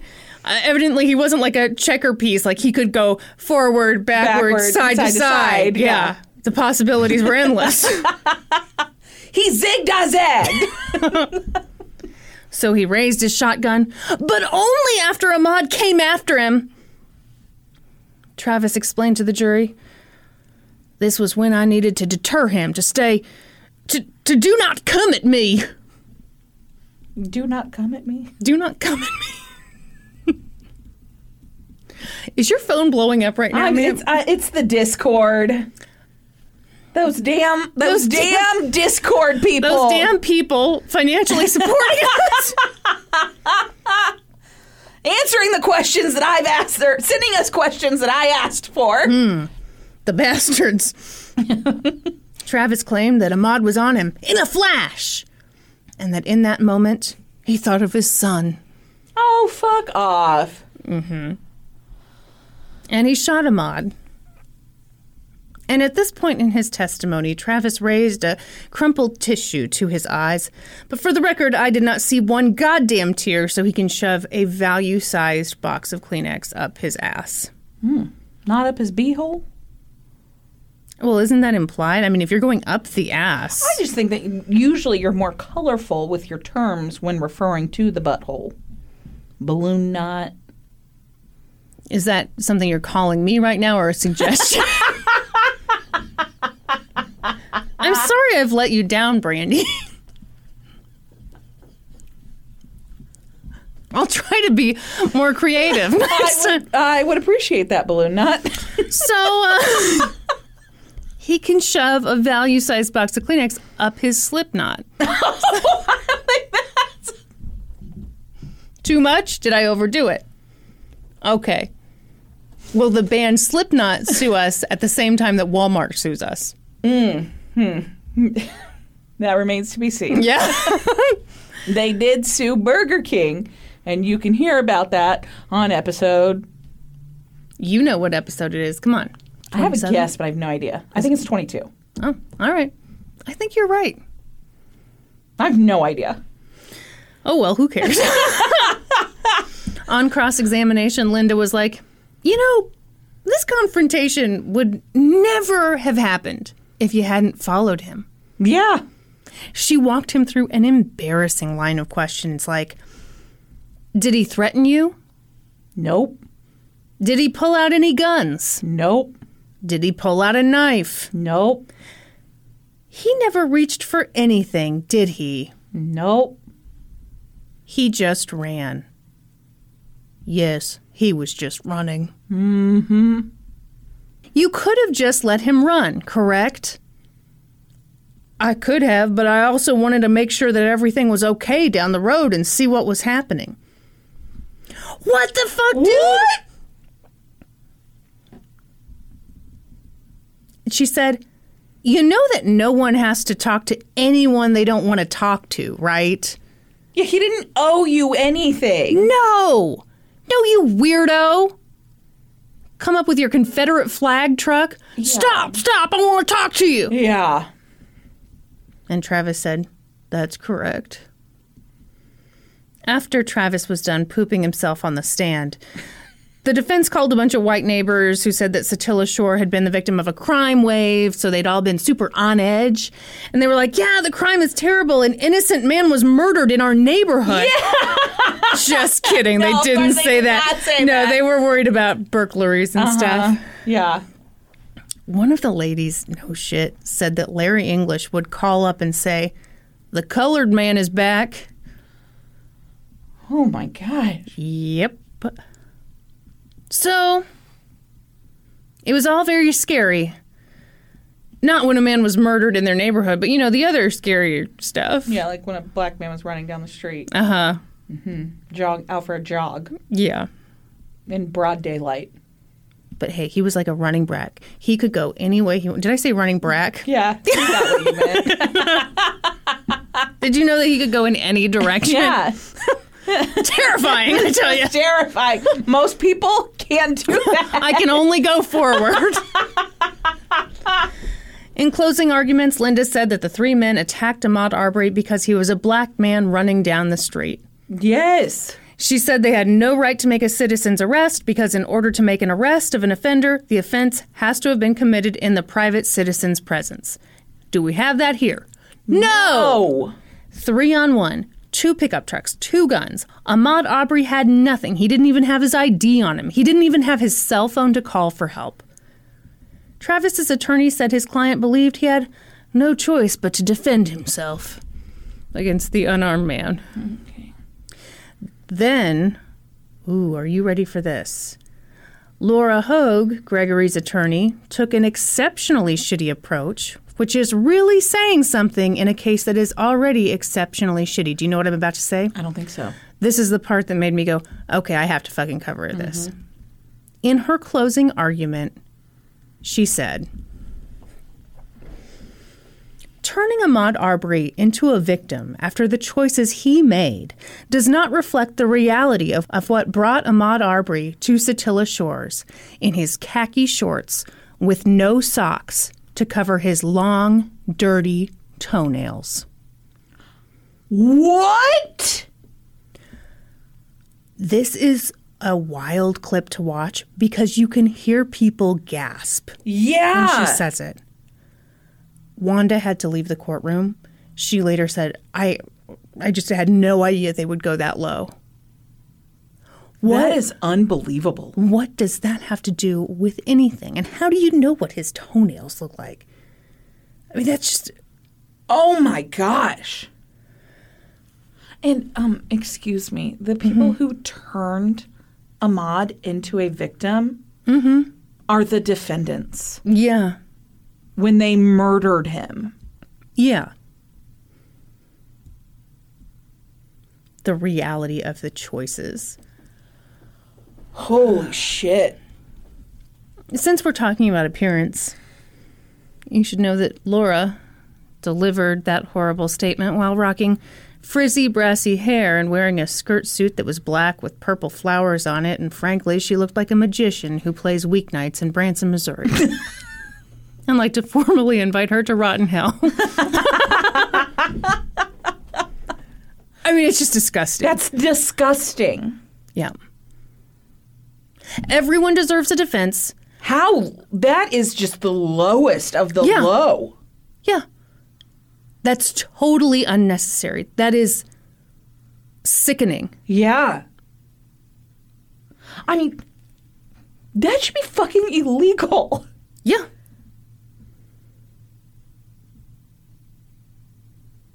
I can't believe that. I know. She should lose her license to practice law for that. Yeah. Holy shit. She shouldn't even be allowed to pull a rabbit out of a hat. I know. Kevin Go said that Rhodey's presence was irrelevant to this whole thing, made no difference whether he'd been there or not. Wrong. The closing arguments lasted a day and a half, and the jury deliberated for 11 hours. And all three men were found guilty. Travis was the only one found guilty of malice murder, but they were all found guilty of felony murder, aggravated assault, false imprisonment, and criminal attempt to commit false imprisonment. They're all facing life in prison, but a judge still has to decide whether they'll get life with or without the possibility of parole. And so this seems like one of those rare stories where justice is actually happening. Yeah. And it wouldn't have happened without Wanda being so adamant and getting answers for her son's murder. Also, credit where credit's due. Um, it also wouldn't have happened if Gregory and Travis and Rhodey hadn't been such colossal dumbasses and shared the video of them lynching Ahmad Arbery. After the men were found guilty, Wanda told a crowd of supporters, It's been a long fight. It's been a hard fight, but God is good. And it's not over. In February of 2022, the three men are going to go to trial again for federal hate crime charges. Ha! yeah. Love it. Also, former DA Jackie Johnson has been charged with violating her oath of office for her handling of Ahmad Arbery's murder. The indictment said that she showed favor and affection to Gregory McMichael during the investigation. I'm starting to wonder if she isn't Mrs. Claus. And uh, she failed to treat Ahmad Arbery and his family fairly and with dignity. About a year and a half after Ahmad was murdered, Georgia repealed its citizen's arrest statute. Wanda Cooper Jones was at the Georgia Capitol to witness the governor sign the law repealing the statute. And she said, I think the state of Georgia is moving in the right direction by passing this particular bill. Unfortunately, I had to lose my son to get significant change. But again, I'm still thankful. And that is a story about running while black. I read a thing on Instagram after the verdict came down, and I, I of course will not remember the exact quote, but the gist of it was it's easy to look at this verdict and be like, this is a win, and it is, but that doesn't change the fact that it took nearly three months for charges to be brought Yeah. against these men. And those are the things that still need serious work in our justice system. And again, this only happened because they had video Yeah. of it. And because they were so stupid that they Yeah. shared the video. Yeah. That was how confident they were Yeah. Mm-hmm. in white supremacy, that they felt they could share a video of them killing Murdering someone. someone. And they'd st- and everyone would be like, "Oh, I get it. Yeah. Yeah. Yeah, you're right. I mean, this is not. It's not a victory if you have to fight this hard for Yeah. it. Yeah. When s- when a case is so clear cut, yeah. and when a defense attorney can get up and talk about someone's dirty toenails. Yeah. Yeah. That is the m- most disgusting thing I have ever heard said in court. Like that is Yeah. I just cannot understand what type of person makes that argument. a terrible person, Yeah. a piece of shit person, Yeah. and it's clearly something she rehearsed. Well, that's what I was about to say. Did she not like run through that with someone else and someone else is like "Rrrr"? I mean, that's that's the horrifying and amazing thing is like so many people showed their asses. Yeah. that George Barnhill guy, Yeah. the letters he wrote were disgusting. Talking about, oh, rabble rousers are trying Yeah. to get me off this case. You're talking about the victim's mom, Yeah. whose son was shot in the street after he went out for a jog. Yeah.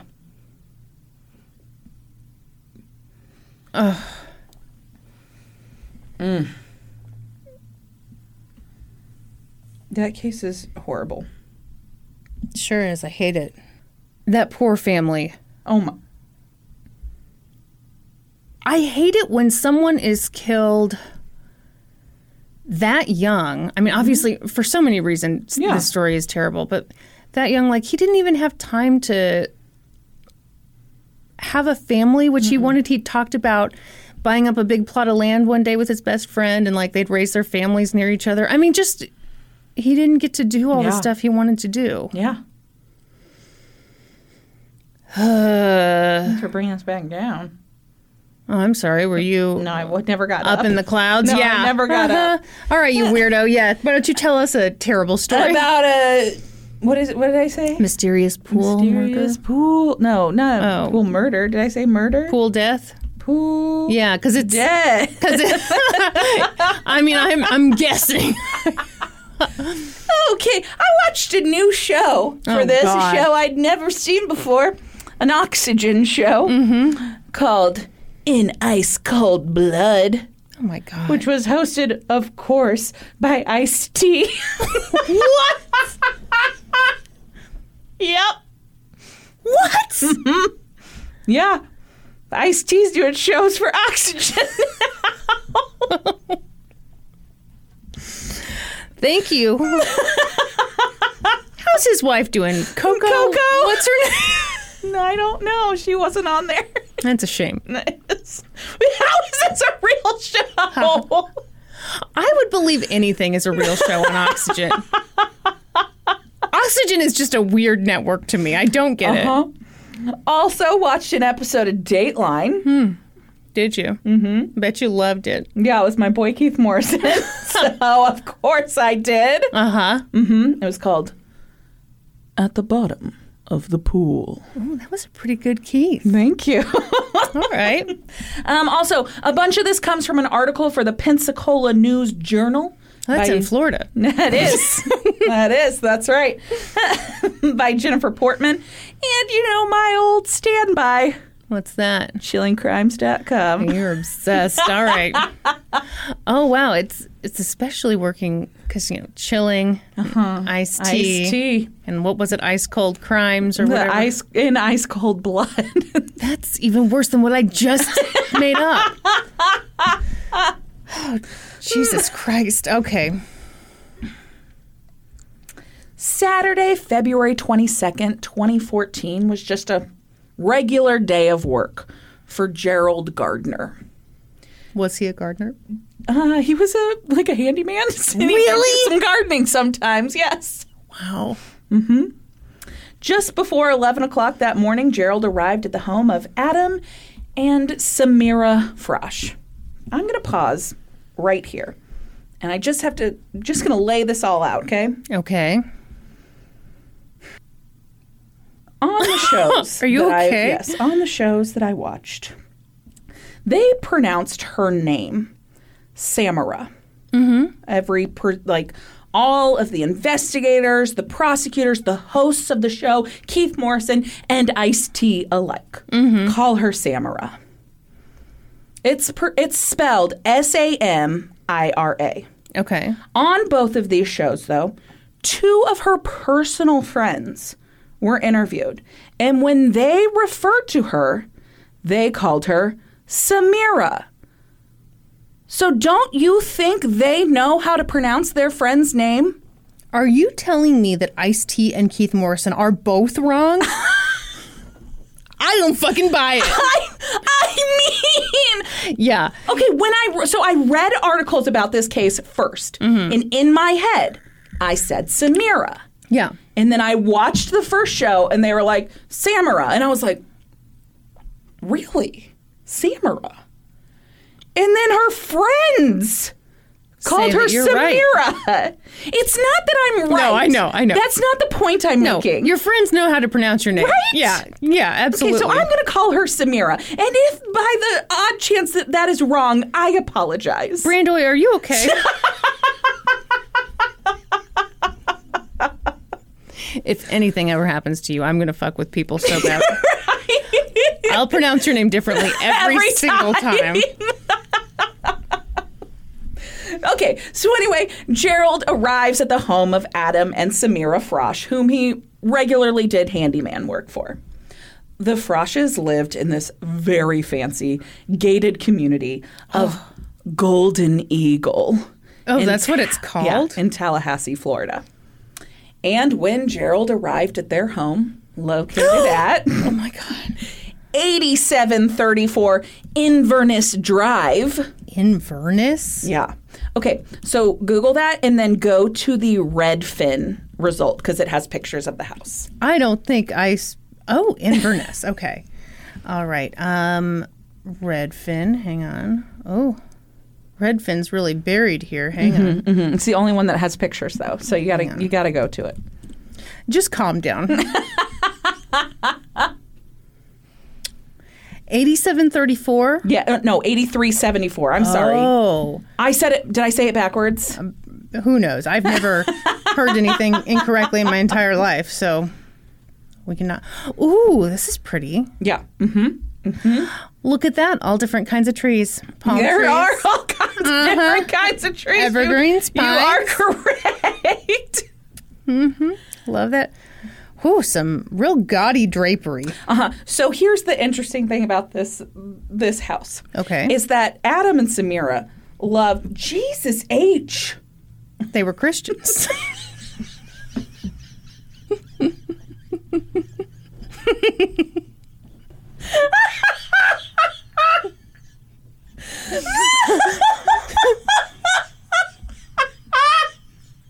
Nobody's gonna have any idea what's going on right now. okay, everyone. what just happened. Brandy's phone has been blowing up. she got frustrated and said, Jesus H, at her phone. And I, the comedy genius.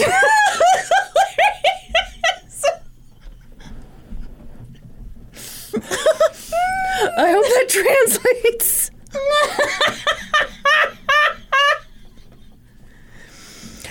Seriously, there's a weird mix of stuff going on in so this here- house. Okay, so they like a very lavish lifestyle. Mm-hmm. Adam, very successful podiatrist. Okay. Samira, supermodel from Madagascar. Oh shit. yes. Oh, wow. And so you put them together and you get this weird decorating style. Okay, it's so if I may describe, um, yeah. super like clearly expensive drapery, you Mm-hmm. know, multiple colors. It's got the swoopy swoops along the top. I think we all know what I'm saying. Uh-huh. Mm-hmm. Yeah. But then over the mantle of the fireplace is one of those big like kind of country rustic Yeah. Mm-hmm. looking stars. A lot of gold. I Yep. saw a picture of the house with um, furnishings still in it. Mm-hmm. Lots of gold, lots of ornate, like Yeah. molding on the furniture. Fancy Lots of uh, animal print. Mm-hmm. Yeah. Mm-hmm. Bit of a unique style. Not really. We all know what it is. We've all seen it. Okay. So when Gerald arrived at the Frosh's house, he knew almost immediately that something was off. So Was Gerald, it the light switch? I'm so sorry. That was so fucking rude. My uncle was rude.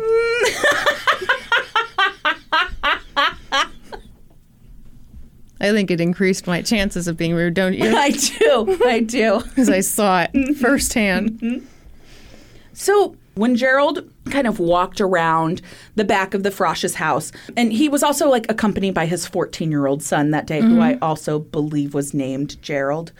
Um, he saw that the Frosh's like little white yap yap dog Bella was out running around the screened in pool enclosure.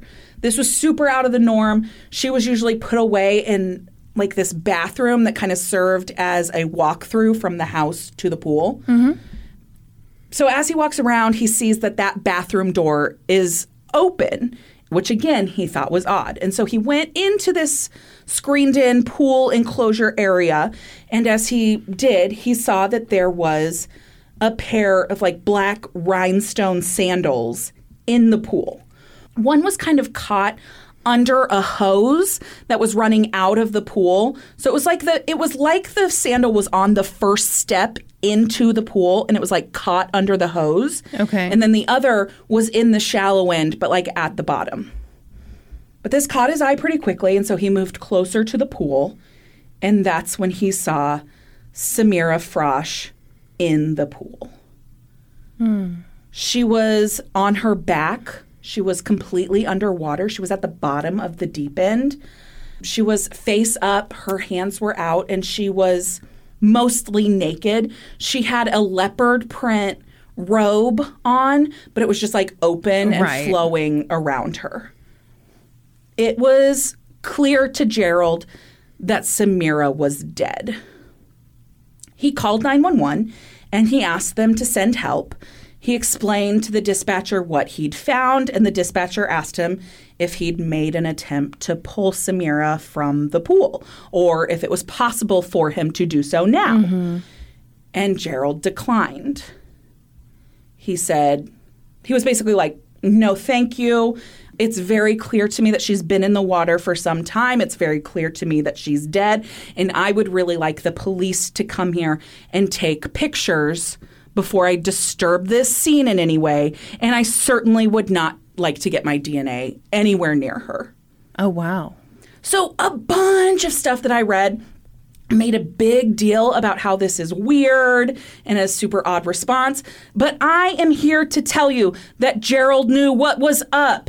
He was a very handsome 40 year old black man Oh, yeah. with the voice of a 67 year old man. oh, I so you were shocked. I was shocked when I saw him.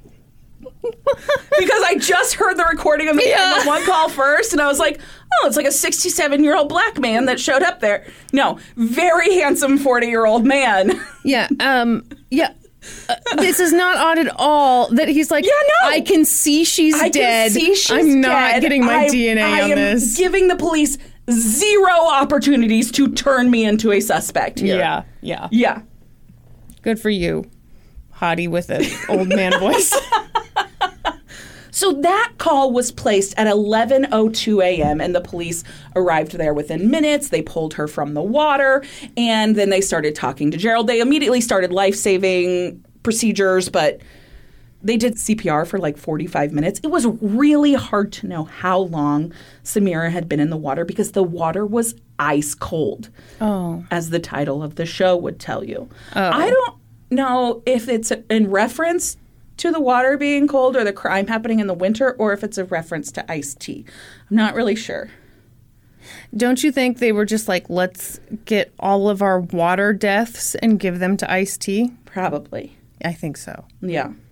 Anyway, so Gerald's talking to the police while they're trying to save Originally, they wanted to do all their iced tea deaths for iced tea, but, there it turns weren't any. Mm-hmm. out not enough for a full show, and they want this to go into a second I season. think there's three seasons of it. so they made the right call. Yeah. Sorry for saying something so stupid. One of the first things that Gerald told police when they arrived on the scene was he killed her. He finally did it. Oh. Who was he referring to? The husband. Obviously. Yeah. and so he explained that he knew the couple, he'd worked for them uh, for a long time. And it turns out the police were familiar with the couple. There'd been a lot of calls to the house in recent months. But now they had to establish if this was an accidental death. Had Samira possibly tripped over that hose, fallen into the pool, hit her head, and drowned? Or had someone placed her there in the pool? And so they did an autopsy, and the autopsy revealed that Samira had died as a result of drowning, but that wasn't the only cause of death. She also died of blunt force trauma. It was a combination of the two. And she had blunt force injuries to both sides of her head. So this wasn't an accidental fall into the pool. Yeah. Her death was ruled a homicide. She had a skull fracture. And so, you know, obviously, I don't think that this is real, but all the shows are like, we immediately looked into Gerald. I don't think they did. I hope not. I mean, okay. They all said that they ruled him out very quickly, but Uh-huh. I think like maybe that means like, oh, Gerald's the one who found him, so they're like, did you kill Cover him? your ass, Yeah, okay. and they were, and he was like, no, that's why I didn't want to get my DNA on her because I know like how shady police are to you know black men, and so yeah, no, thank you. Mm-hmm. So they ruled him out, and they were like, well, we better track down the husband, and so they went to work tracking down Samira's husband. So Did Gerald's son go by Gerald? Surely not. You can't be don't think 14 so. and I go don't- by I Gerald. d- I you got to doubt be it. Jerry, And- right? Okay, and to be fair, I'm not even positive that this son was named Gerald. I just know. Listen, here's what I know. Okay. here's what I know that. Gerald's 14 year old son was with him, and that all the articles refer to Gerald Gardner as Gerald Gardner Sr. So I made. Oh, you made a leap. I did He make could a leap. have more than one He son. absolutely could. You son of a bitch. hmm. Hmm. Glad I asked that follow up question. Try to get to the truth of this matter. Let's do a whole nother investigation into Gerald and his son and find out his son's name. I think that'd be an excellent use of our time. So, okay, they cross Gerald off the list. They're like, this guy really was just here doing maintenance work. He really did just discover the body. It seems he's not a suspect. On to the next, which is Samira's husband, Adam. And they tracked him down, and he was at uh, one of the family's other homes. Again, this family very wealthy. Dang. They owned a home in Panama City Beach.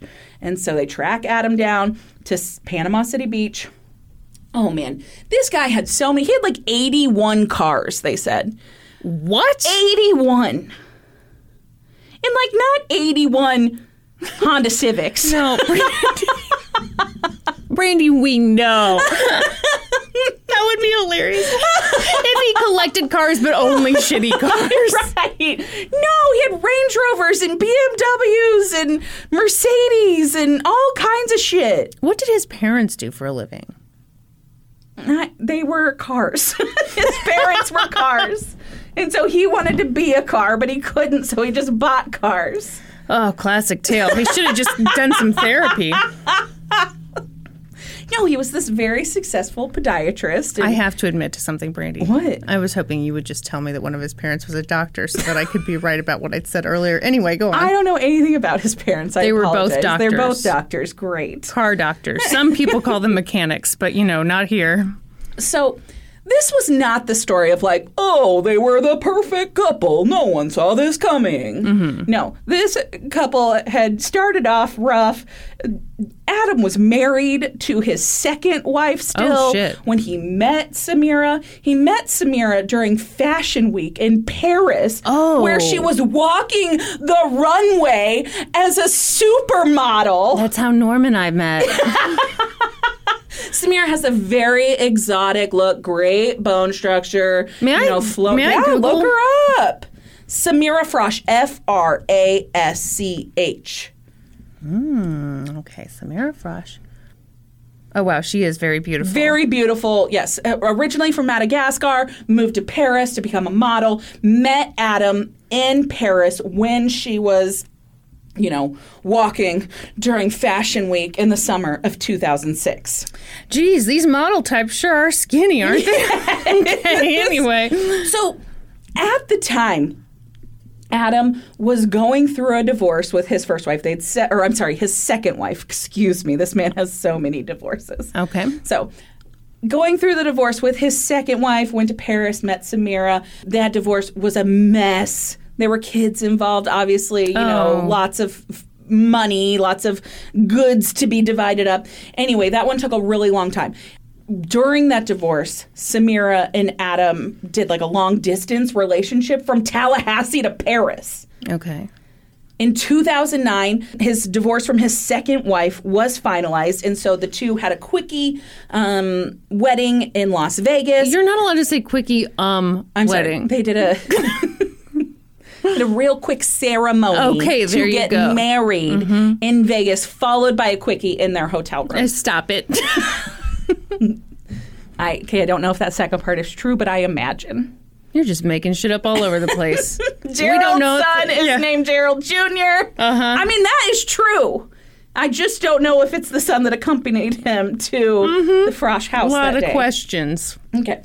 So finally, they're married now. They had the quick wedding in Vegas, had a more formal wedding in Madagascar later that same year. And then finally, in 2010, Samira moved to Florida to live with Adam in the Golden, what did I say? Golden Eagle. Eagle house. Okay. Things were going great until Samira found out that in that time that they'd been long distance, oops, Adam had fathered a child with another woman. Oh my god. Yeah. Good lord. Yes. So at that time, she was like, I'm leaving you. We're going to get divorced. And Adam's like, No, please stay. Let me buy you a car. Let me, let's have a baby together. Let's, here's money. He just threw it in her face. And she Yeah. was like, Fine, I'll stay. And they had a couple kids. And the kids became Samira's life. She had two daughters, and she really thought that they like should be on a reality show. Like that was obviously it's 2010, you know, Yeah. all the rage. So she hired a film crew to follow them around and was like constantly filming their life and their kids. Wow. She designed like a clothing line in her daughter's name and planned to like launch a whole company. This is peak 2010. Oh yeah. oh mean, yeah. For her all of daughter's it. first birthday party, she threw like the most lavish party, more expensive than most people's weddings is how the articles put it. I believe it. I do too. But throughout that time, things were very tumultuous in their relationship. You know, Adam had a wandering eye. Mm-hmm. Sounds like, a wandering dick. He had a very wandering dick, yes. Uh-huh. And this would lead to a lot of fights. In August of 2013, there had been a big blow up, and Adam had actually called the police and said that Samira had attacked him. They were separated. Initially, there were charges filed, but Adam asked for them to be dropped later, and the two reconciled briefly. But a month after that, so in September of 2013, Samira filed for divorce.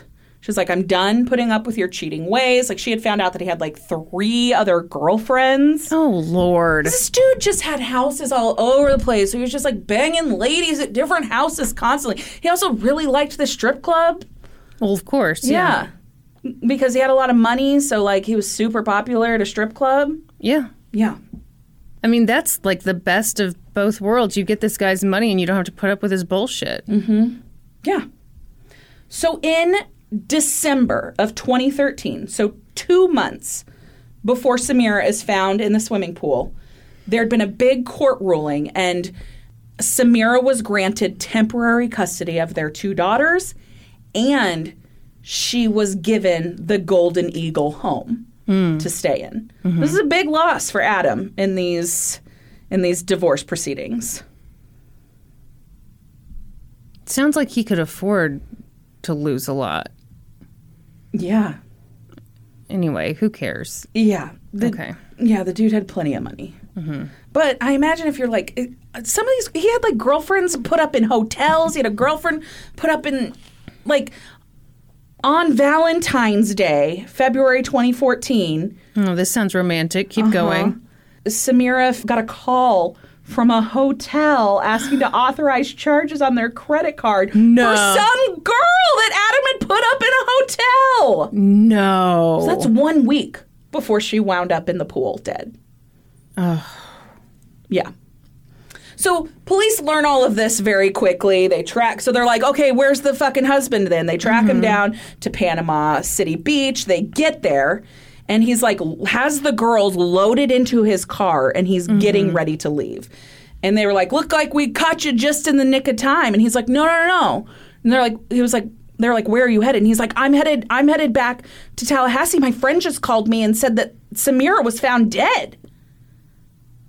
And he puts on this big show of being very upset, but he has like this scratch on his eye. oh. And so they they take him into custody at that time and they get him into the station and they take an initial statement from him and he tells them yes, things had been very rocky in their relationship from the beginning. He had a wandering dick, he couldn't keep it in his pants, whatever. And that Samira had filed for divorce and things weren't going his way in the divorce proceedings. But that was all done because they had reconciled. They were getting back together. They had spent that night before together at the Golden Eagle house, When he was murdering her? right? Here's the thing the gate at the Golden Eagle community has a, surveillance camera. So he couldn't can't, lie. He can't lie and Yeah. say he wasn't there. So this is the only story he can tell, right? To explain why he was there. He says he was there that night. They had a great night. It had ended great. He keeps changing his story. So at 1st they had a really good day. They took the girls out. They went and got lunch. They dropped Samir's car off to get the oil changed. Went and picked it up. Got home real late because they'd you know run a bunch of errands put the kids to bed. It was about 11 o'clock, and Samira was upset because she couldn't find one of her favorite purses. Of, I assume a very fancy designer purse. I don't know this for sure. This is another leap I'm making. Latote. And so she accuses him of giving her purse to, Oh. a one of his girlfriend. bitches. Oh, yeah. and it leads to this big fight. According to Adam, they did have a big fight. They actually ended up driving to a couple of other houses and looking for the purse. They never found it. They came back to the house. Everything was fine. They had sex in the living room. Okay. He went to bed. This is the most unrelatable story that's ever been told. I can't find my purse. Let's drive to our other house. Other houses. and so he's like, "Yeah, no, everything was fine. We went, we had sex. We went to sleep." I did wake up at four o'clock in the morning, and Samira was yelling at me. She was pissed. She'd looked through my phone. She found another girlfriend that I hadn't told her about. She called her. Things aren't good. But, you know, I talked her down. Everything was fine. We went back to sleep. I'm so sure. I woke up at 8 a.m. Mm-hmm. Mm-hmm. And she said that she was still tired and asked if she could have a, a day to herself. And I was like, no problem, sweetie. Yeah. I'll take the girls. You enjoy a me day.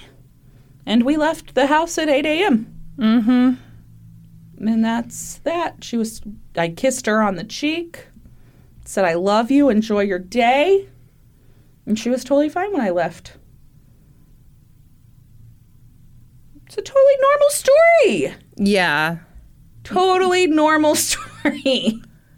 Yeah, no, dude, you obviously did this. You for sure murdered your wife. yeah. And so they're like, okay.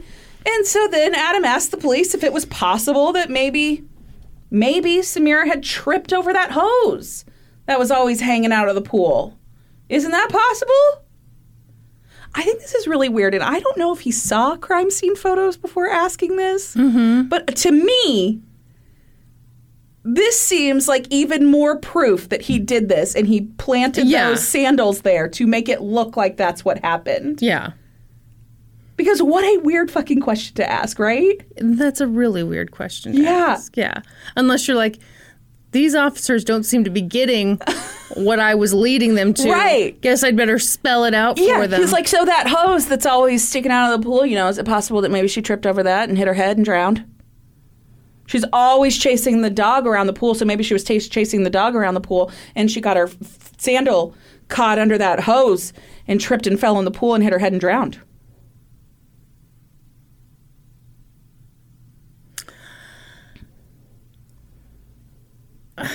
You don't like it? well, no, because you said she had injuries on both sides of her head, That's right? the yeah. She has injuries to both sides of her head. She has skull fracture on one side, and then she has some kind of flat blunt force trauma on the other. yeah, I just don't buy it. What a what the medical examiner later theorizes when so they classified her death a homicide, and they theorized that she was punched or hit in the side of the head with something, and then that caused her to fall onto the concrete pool surface, Yeah. like the surround for the pool, and that caused the trauma to the other side of her head. Yeah. And then at that point, she was still alive. Mm-hmm. She was then, but she wasn't conscious. Right. She was then placed into the pool where she then drowned.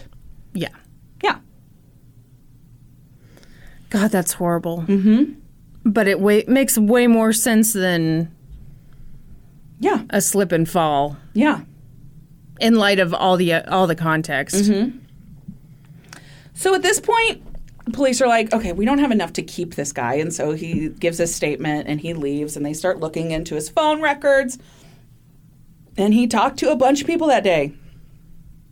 He talked to a couple girlfriends. He talked to the woman that he had the child with. And so they actually tracked down that woman. Her name was Martha Moore. And they were like, hey, what did you talk to Adam about on the morning of February 22nd? And she was like, oh, he said that he was taking the girls to South Beach for the day and or for the weekend or something and wanted to know if you know I wanted him to take our daughter or if we were going to meet up or something but I already had plans and she's like he was in a really good mood like the best mood I've ever seen him in Ew. she said so much so that I called my mom after we got off the phone and said, he must be having a really good day. Yeah. One thing that Adam had included in his story about the previous night's activities was that Samira had consumed two bottles of champagne over the course of the night while they were arguing. Oh, wow. And that she got very violent when she drank. That that had led to an escalation in their argument, but everything had been fine. But this didn't make sense to the investigators because no alcohol was found Oh shit! in, her Samira's system. yeah. None at all. But the two bottles. Who's putting away bottles of champagne while they're arguing, too? Yeah, that is a weird choice. Yeah. Also, it didn't happen, so that's that. investigators were pretty sure that Adam had murdered his wife and then had staged this scene to hopefully make it look like she had fallen in the pool. The thing that they found the most disturbing about this is that Adam was a doctor.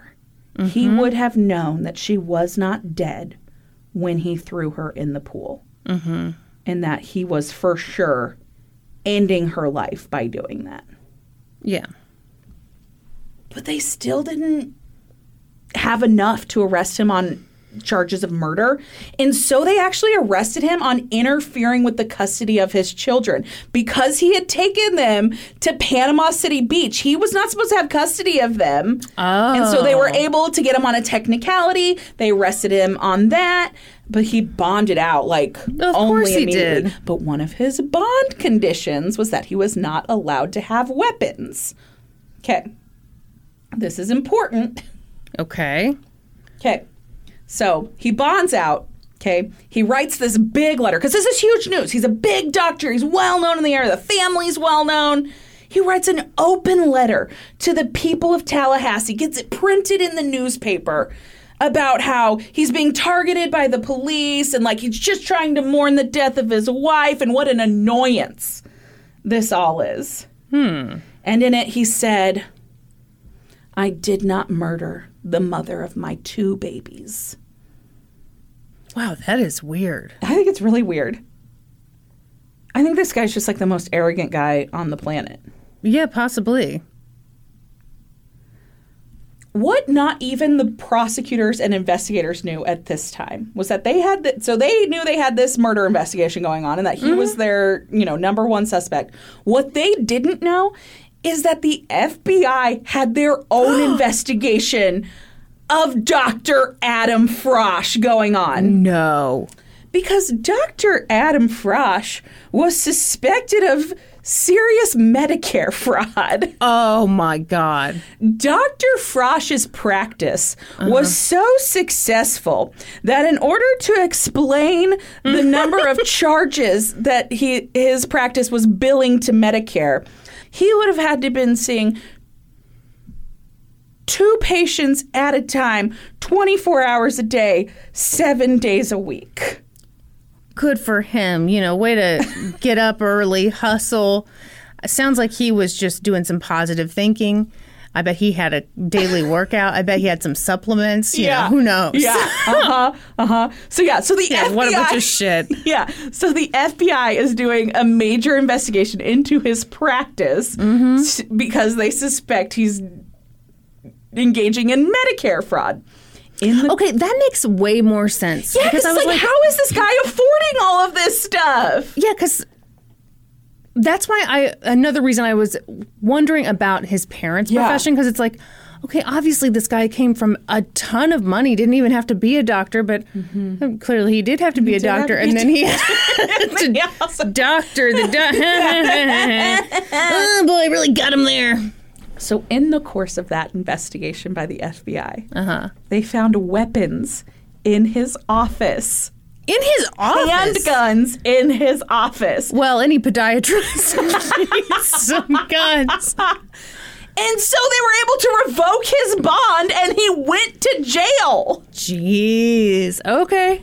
And so now they're like, okay, good. At least he's in custody. At least he's not out and like writing letters to the people of Tallahassee and putting them in the newspaper. His defense attorney had to be dying at that point I'm because you know you sure. would not want that. No. So with Adam in custody, they tried to build a case against him for first degree murder. But in Florida, a charge of first degree murder must be brought down by a grand jury. You cannot just charge someone with first degree murder. And so they put a case together that was very circumstantial. It was all that stuff I told you. The dates, you know, kind of line up. You know, things had kind of not been going his way in the divorce proceedings. And Samira had just confronted him about another girlfriend that he was spending all this money on. It just it was very circumstantial, but it made sense when Yeah. all laid out. And so they presented this case to a grand jury, and Adam made a really weird decision. And he testified in front of that grand jury. Of course he did.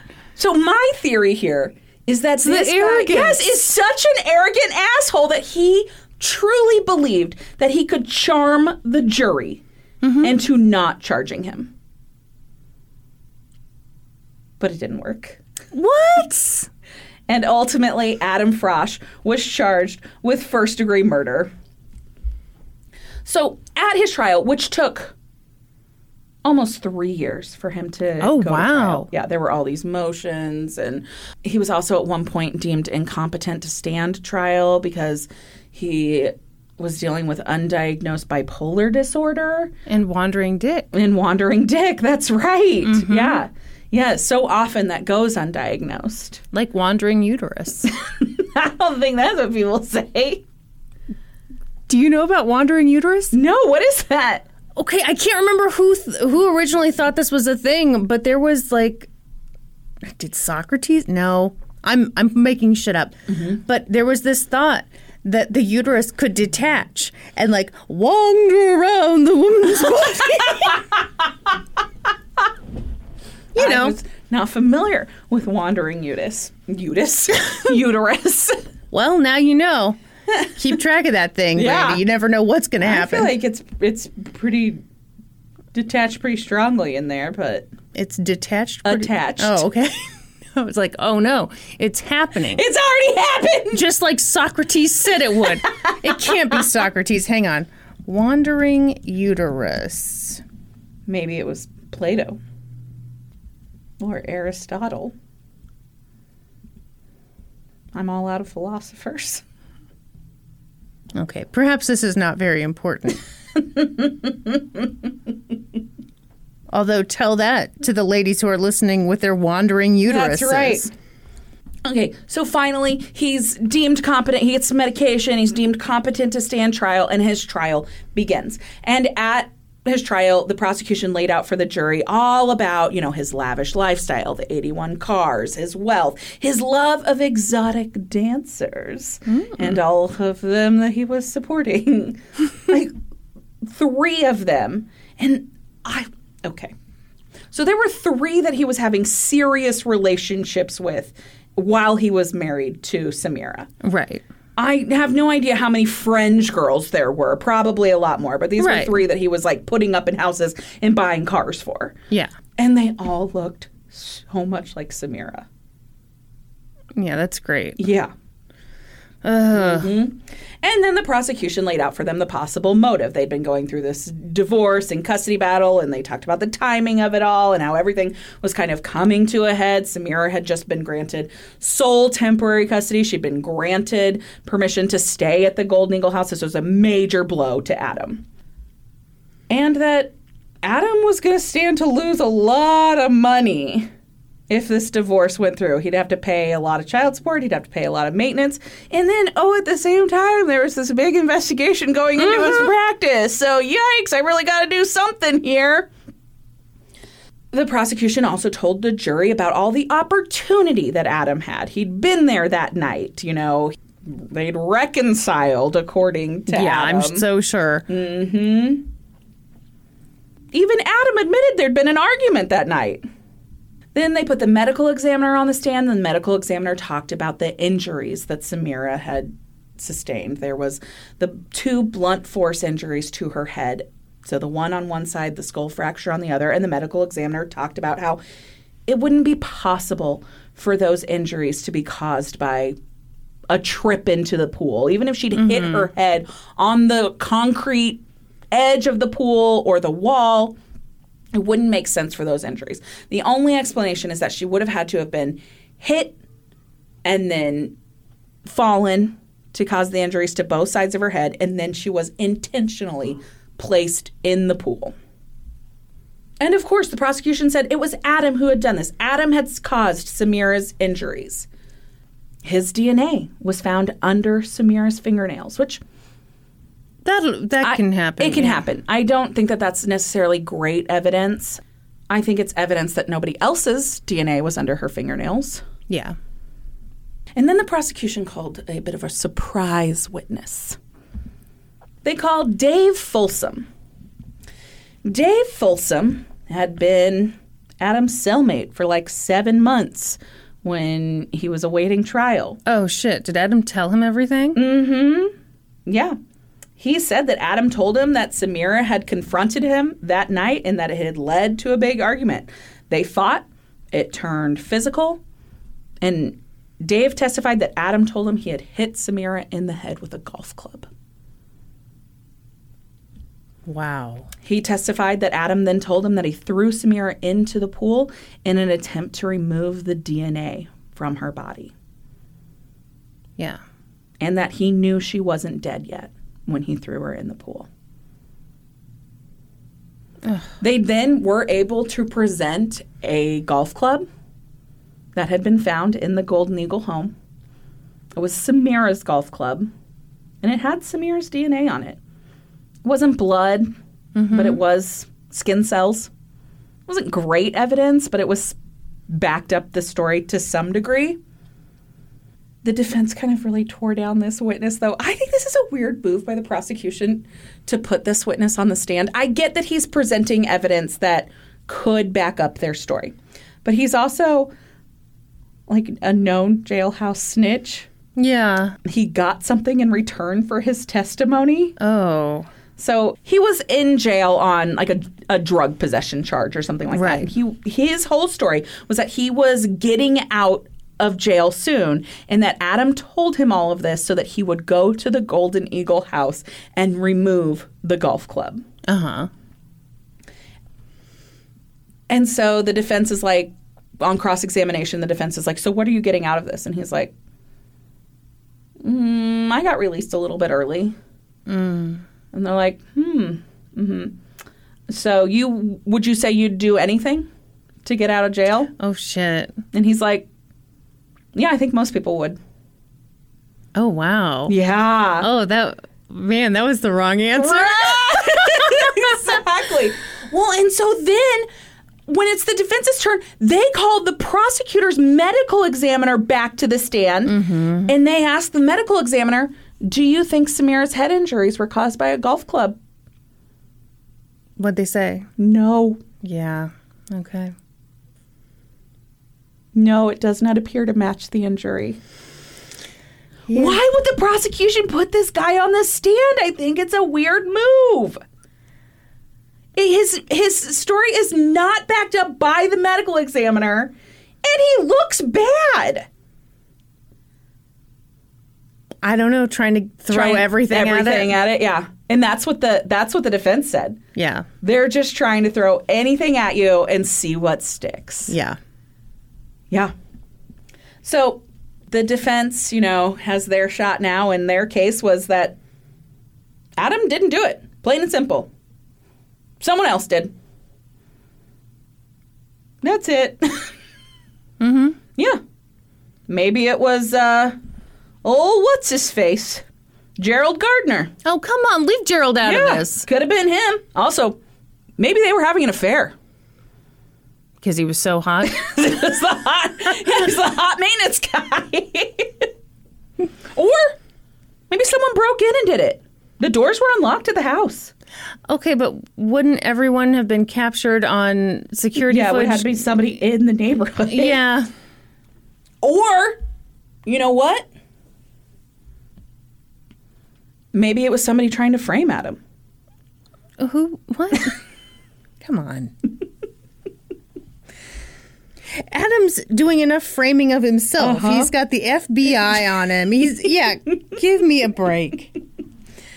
So they did put one witness on the stand that really made the prosecution nervous.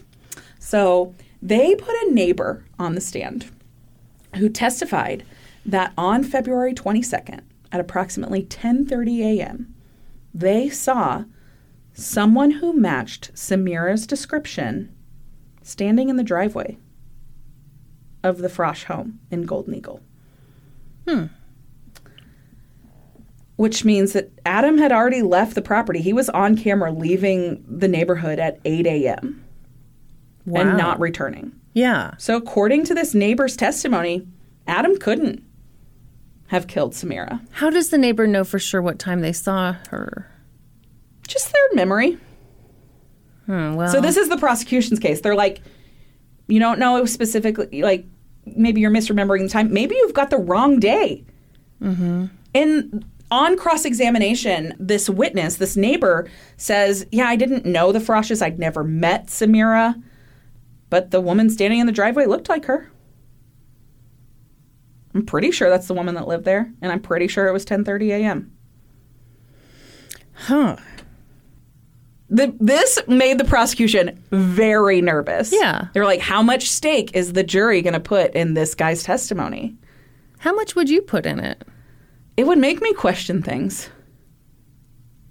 I would want to know so much more about like how do you know Mm-hmm. what, What time it was. How do you know what day? Yeah. How can you, what makes you so sure that this is 1030, the day that she died? If it was like Judge Judy always comes on at 10 Yeah, precisely. exactly. you know, it has to be one of Exactly. those stories. Yeah. So this was like the last witness to take the stand before the defense rested. Mm-hmm. And then the case went to the jury, and the prosecution was super nervous because they're like, They didn't have to be. No, you don't think so? I think they've got a pretty good case here. What if I tell you that the jury deliberated for only 90 minutes? they found him guilty. They did. Yeah, okay. Yeah. So again, on on the show where I watched in Ice Cold Blood, is that what I told you it was called? yeah. They interview the prosecutor and she was like, "Yeah, we were super nervous when the jury came back in 90 minutes. This is a circumstantial case. I thought for sure they would deliberate longer than that. It seemed like a very bad sign that they came back that fast." But they they found Adam guilty of first-degree murder. And he was sentenced to the mandatory sentence of life in prison without the possibility of parole. Following this, Adam appealed his conviction. So, this is based on something that came out at sentencing. So, at sentencing, a victim impact statement was read. It was a letter that Samira's mother had written that she sent in to the court, and it was read on her behalf. And it was written in French and then translated. And in the translation, there was something that was said about how Samira had told her that she'd heard a prowler near her home in the weeks before she died. But something was lost in translation. The context didn't make a lot of sense. And the defense was like, this is the first we are hearing of this. Yeah. Like, this is information that should have been disclosed to us. And the prosecution's like, this was sent out to a translator. We didn't even have it in our possession. We've just gotten this in its translated form in our possession now. And so Adam appealed his conviction on those grounds, but his appeal was denied. wow, that's interesting.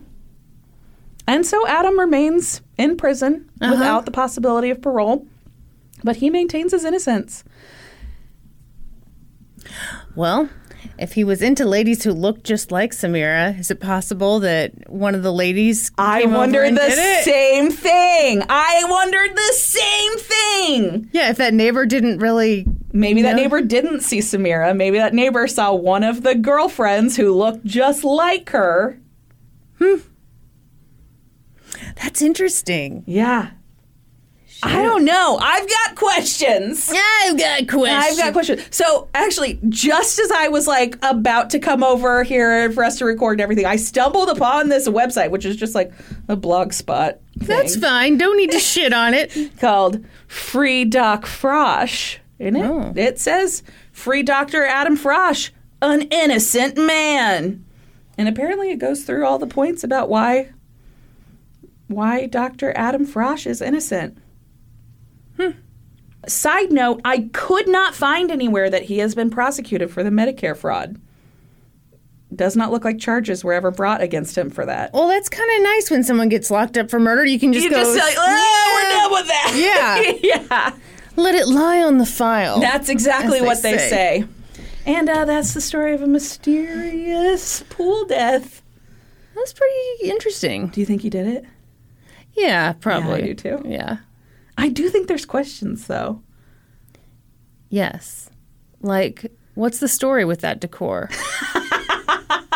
Why do you need 81 cars? Why, why do you need 81 cars? So there, when they were in the middle of this like nasty divorce proceedings before they uh, supposedly reconciled, Mm-hmm. Yeah, bullshit. Samir had 17 of his cars towed from their driveway. How big was their fucking driveway? They for sure had a circle drive, right? yeah.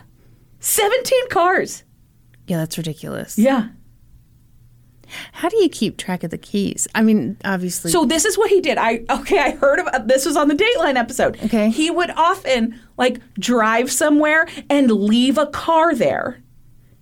And then have like you know, get a ride to somewhere else so that he always had cars stowed for him wherever he was going.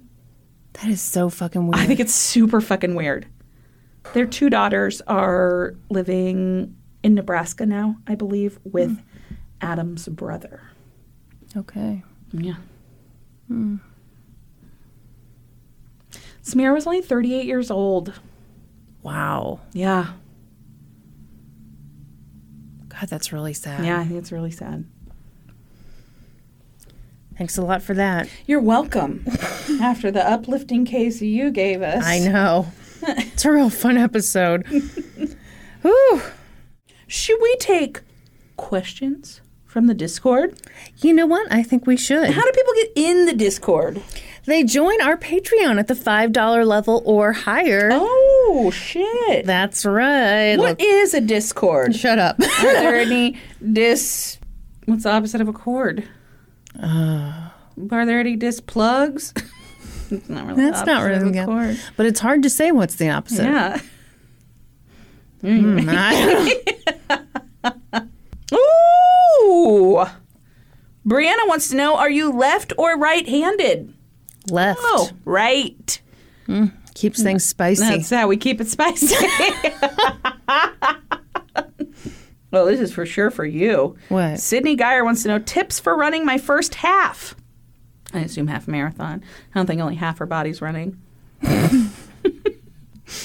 she partnered up with that magician from Yeah. my case. yeah, cut in half. She's cut in half now. yeah, Uh, no, just get out there and have fun. do it. I hope both teams just have fun. Hey, that's the great thing about running. Like, It's not competitive. it's not competitive at all. Except Kyla tries to make it competitive. my God. I will never forget the time she told me she wasn't mad at me for needing to stop at a porta potty in a half marathon. I was like, I wouldn't give a shit if you were mad. you kidding me? Yeah, Kyla cares about our times. I do not. All panic, no disco wants to know when eating ramen, do you prefer the noodles or the broth? Okay, if I'm making like cheap, you know, 39 cent ramen, at Sure. home, I don't even make broth. What do you do? You drain the water off and then you mix the, so you just have just moisture on the nudes. mix it up. Hmm. No fucking soup. No soup for me. Well, it's no surprise that I enjoy the soup, but I Of kind of, course you do. You love soup. I kind of like what you're saying. Yeah, there. you should try it. I didn't even know people ate this broth until I saw somebody do it, and I was like, "You don't drain your noodles." What? That's how my mom always did it when I was a kid. Oh, Yeah, I mean, it does sound good. it's really good. All right, all right. You really opened up my eyes here. AJ Beers wants to know: Do y'all do Christmas shopping early or wait till the last minute like me and panic? Uh, I know what you do. I'm an early shopper. She's done. Almost done. I'm not entirely done, but everything that I do have is already wrapped and everything. Yeah, and that makes me want to punch you in the most loving way. Um, oh gosh, last year I did everything early, but I feel like that was the 2020 in me. Oh yeah, Of like, I'm not allowed to leave this house, Yeah. so I'll just online shop. yeah. And I think this year I really need to freaking get on it, Jump on it. jump on it. Jump on it. Jump on it. Dun, dun, brr, brr, brr, brr. All cops are bastards says, Can you think of an anecdote you told that totally underwhelmed the other person? I once told my best friend a 10 minute tale about getting my oil changed, and she said, I love you, but there were literally no jokes throughout that entire story. It's amazing. I feel like I do that a lot to Norm. like we're around each other all the time, so my stories can't all be winners. Every story I tell is hilarious. oh, okay. It's not. Erdna. Erdna. Hey, Erdna wants to know Kristen, please tell me you stopped trying to use Greek yogurt and everything. False. I did not love Greek yogurt. You still putting it in shit? Yeah, I'm putting it in shit. You putting it in soup? Yeah, I put it in soup. Did you just put it in soup recently? I know Yeah. it's soup season. It's always soup season in this it house. is always soup season in this house. Hey, you put a little Greek yogurt dollop of it on top of a chili. What's that? Is that sour cream? Maybe it is. No, that's fucking Greek yogurt. Although, admittedly, I don't like sour cream, so I wouldn't put that on there anyway. So, Yeah, so calm down. yeah, have fun with your Greek yogurt. Michael the Mandelflorn wants to know Do you ever think about how many people listen to your voices while pooping? I hope that makes you proud, as it should. It does make me proud. Hmm. Yeah. I think I've never thought about You that. haven't? People probably listen to us while they're showering. Sure, Yeah. While they're pooping. sure. While they're banging. No, People listen to us while they're banging. absolutely not. But you have such a sexy voice, and you I know, but you're with me, so it just drags. people listen to us while they're trying to fall asleep. We That's we really weird. infiltrate people's dreams. see, I don't see how anyone could fall asleep to this podcast. don't we, either. we get so loud We're Oh, sometimes. very loud. I mean, I'm very Also, loud. we're so exciting. Yeah, how could you possibly not be riveted by everything we say? Uh Uh-huh. huh. Mm hmm. Ooh. Panic at the Discord wants to know, Brandy, would you rather watch 2020 or a Josh Mankiewicz episode Hmm. of Dateline? You would choose the Josh. Episode. I would. I would. I would absolutely pick the Josh Mankiewicz. I fucking episode of love Dateline. 2020. I don't like 2020. When I was watching this episode for this week's case, I was just like, "Yep, they they're hitting it out of the park." they were. I don't like it. What don't you like? I don't know. I just don't like it. It's, it's like what? Say it. it's like Dollar Tree Dateline. No, it's not. no, they're very different. They are just very different. You know, I like my stories told in a mystery, so I like how Dateline does it. You don't like that. Dateline thinks you're stupid. Maybe that's why I like Dateline so much because it makes me feel smart. 'Cause I'm like, I will solve this mystery. But can't anyone solve the Dateline mysteries? only me. All right. Ooh, Temple of Hymen wants to know, Kristen, what products do you use in your elaborate skincare routine? Do you have a holy grail skincare product you've discovered? this is going to sound like an ad, but Tretinoin or Yeah. whatever.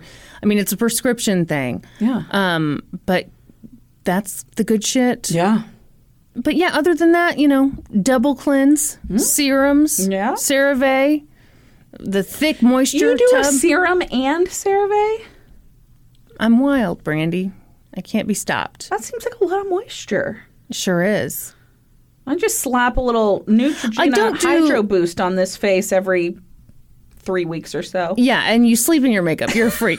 no, I I sleep with the CeraVe stuff. I don't, Oh, okay. you know, that's not my daytime thing. Oh, okay. What? That sounds like Terrifying. A lot of work. It is. It is. and look at my skin. Your and skin look looks at yours. great. Brady, do you know the work that goes into this? and you just like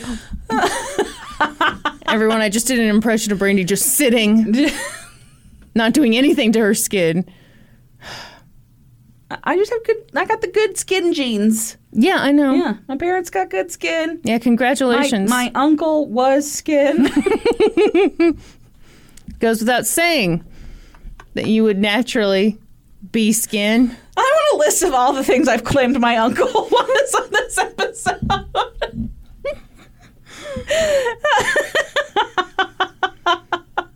oh, someone answered the skincare product with one of your products. Oh, what'd they say? Yeah, Richard M. Ball said this question isn't for me, but CeraVe changed my life. It's good shit. Do I need this in my life? No, because you've got good genes. Just do whatever you're currently doing, you know. Slap I did product this new on. powder, which seems to have uh, helped with my my situation I had a couple episodes ago where I was looking real shiny. Everyone, she's slowly touching her face. I never touch my face. It's just, I'm amazed by that, all right? What happens if you touch your face? I'm worried about getting zits from touching my face. Really? Do you just touch your face all the time? Yeah. Maybe that's a secret. No, it's not the secret. it's infuriating. People are going to be so mad at you when they find out you're just like sitting there touching your face all the time, not washing your makeup off at night. I wash my face every morning. Yeah, you know what I do?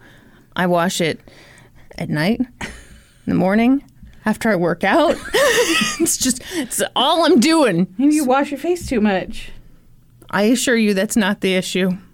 Ooh, Anna wants to know are Sherry and DP coming back to Missouri for Christmas? How does DP spend his Christmas day? are you guys having family Christmas? Yeah, but we're going to do it after Christmas. Ah. Oh, that's right. I knew this already. Yeah, because, you know, everybody's Yeah. flying out Yeah. everywhere. Um, how does DP spend his Christmas day? Okay, well, it should surprise no one that Sherere does the heavy lifting on um, all of the gift AKA buying, the gift everything. wrapping, the everything. So DP mostly wakes up. Says, hey, hey, hey, wh- what are we having for breakfast? uh, what's what's the deal on on breakfast? Is- Someone making that for me? oh, just ask because I mean, if if not, I'll just pour myself a bowl of cereal. I'm not. I'm not. ah. Anybody want hot chocolate? I'm gonna make hot chocolate.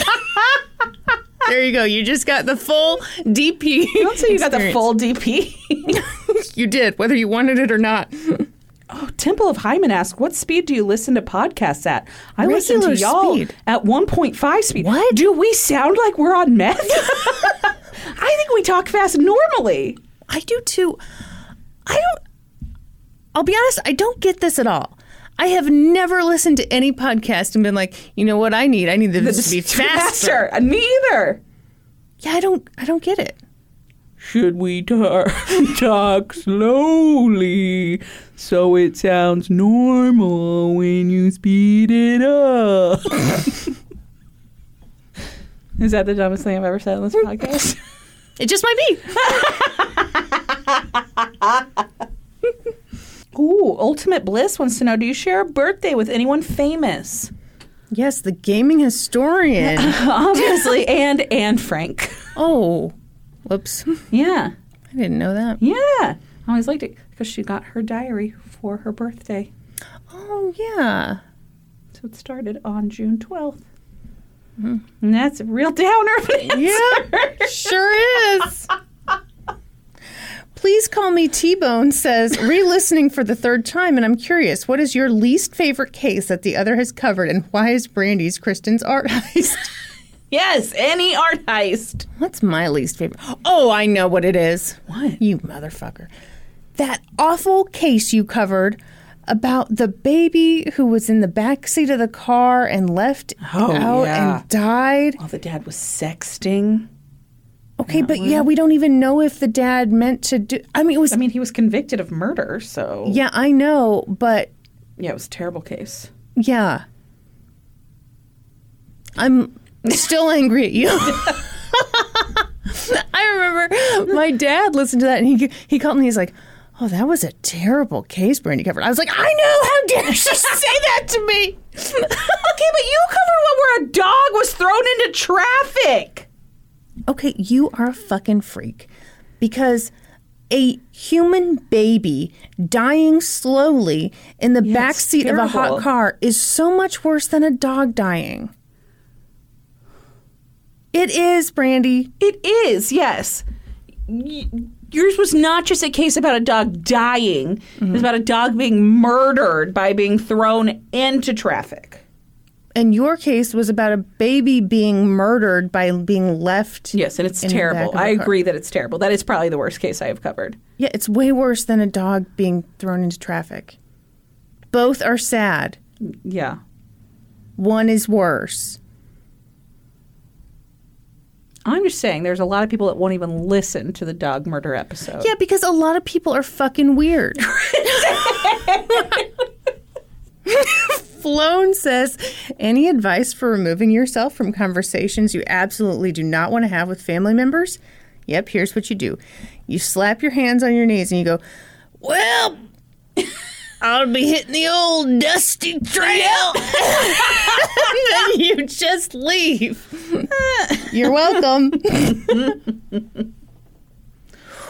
Oh my gosh, this is the worst question that's ever been asked. what? Courtroom Hoodie wants to know, which is a great name, Yeah. by the way. Brandy, which would you rather? Baby in a diaper covered in food for three hours, or sit in a room with at least six spiders for an hour. You don't have to touch them, but you can see them the whole time. They're in a terrarium. Oh, so they're like secured in a thing? Yeah. They're secured. They can't get out. I mean, the guy says they're secured. Okay, I have to take the baby. I don't want to, but I would have to. Temple of Hyman wants to know Do either of you still have your wisdom teeth? If not, what age did you get them removed? You just got yours removed not that long ago. It's true. How many years ago was that? Like Like two years ago? two years ago. Yeah. Yeah. As an adult, I was a fully grown a full grown adult. adult woman. I got mine out when I was like 16. Yeah, that's normal. Yeah. I'm a late bloomer. Bloomer. yeah, that was that was real weird. Yeah. And I wasn't real giggly coming out of the anesthesia. I I feel like well, it's not anesthesia, is it? Yeah. Oh, okay. I feel like I got really sad because the nurse handed me an ice pack. Uh Uh-huh. huh. And I feel like I asked her sadly if I could keep it, and she said yes. I don't know. I have a really weird memory of coming up. It, it was a rough time. I remember when I had mine that I was just like he put you like just under enough. Yeah. So you can like sometimes you can hear stuff and whatever. Yeah. I remember so I had my arms I was in the chair and they strap your arms down. Did you have your arms strapped down? See, I they must have put me under Like, a all the little way? more under than you were because I remember nothing. So I remember my arms being strapped down and I kept trying to pull this arm out Uh-huh. from the strap and the assistant or whatever slapped my hand. oh my god! Wow. yeah. And then I think they like kicked up the juice. I a would little hope bit. so. Yeah, this one's still kicking. exactly.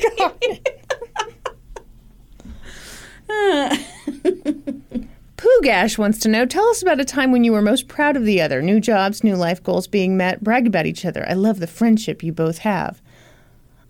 I was most proud when you gave birth to London, and like you, I mean, you went through just hours and hours. I mean, it was just like, and it was in COVID times.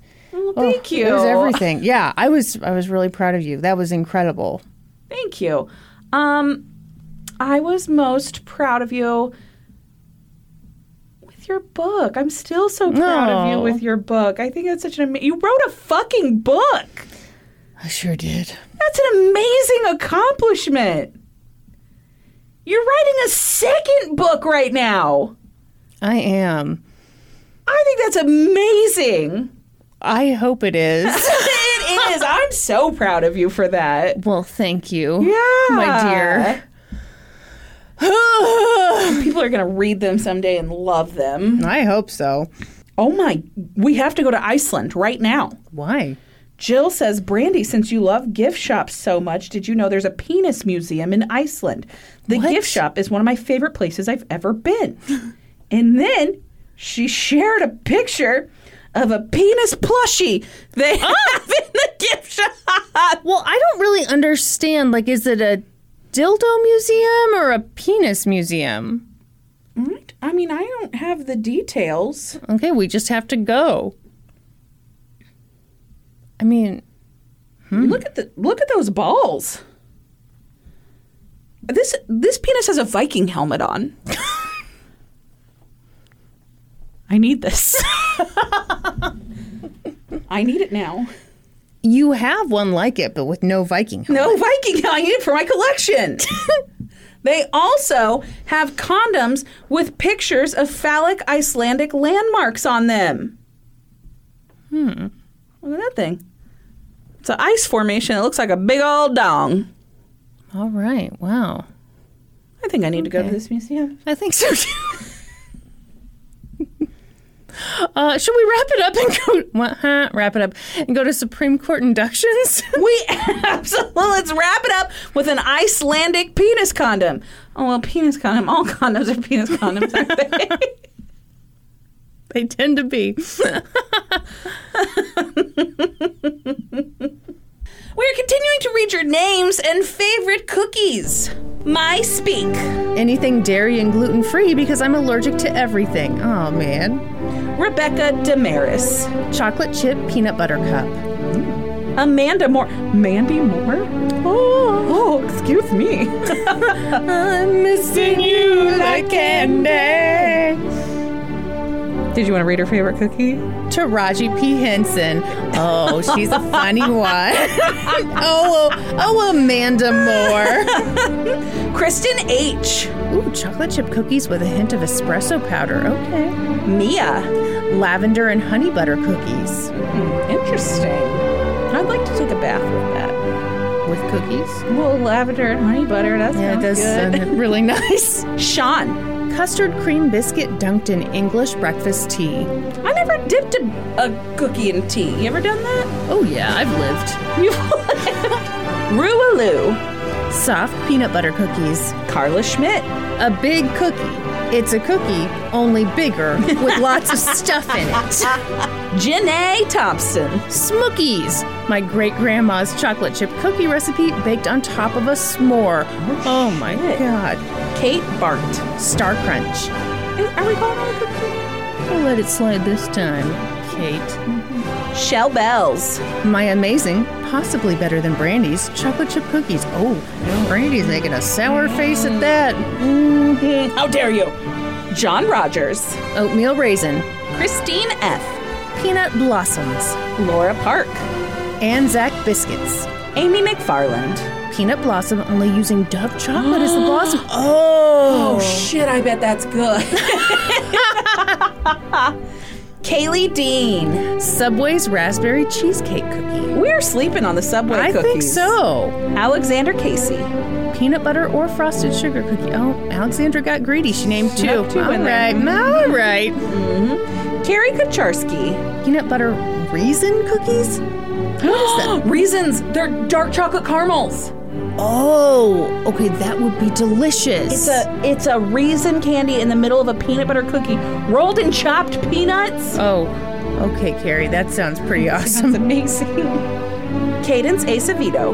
Gluten-free chewy chocolate chip. Corey M. Oreos dipped in whole milk.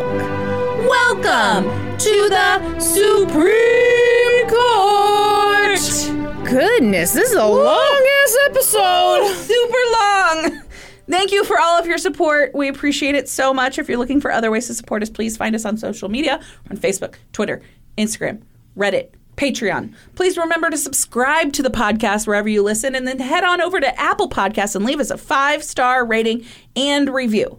And then be sure to join us next week. When we'll be experts on two whole new topics. Podcast adjourned. And now for a note about our process. I read a bunch of stuff, then regurgitate it all back up in my very limited vocabulary. and I copy and paste from the best sources on the web, and sometimes Wikipedia. So we owe a huge thank you to the real experts. I got my info from an episode of 48 Hours titled A Promise to Ahmad, an episode of 2020 titled Nowhere to Run, plus reporting from the New York Times, Reuters, and NPR. I got my info from an episode of In Ice Cold Blood, an episode of Dateline, an article by Jennifer Portman for the Pensacola News Journal, and chillingcrimes.com. For a full list of our sources, visit lgtcpodcast.com. Any errors are, of course, ours, but please don't take our word for it. Go, read their stuff.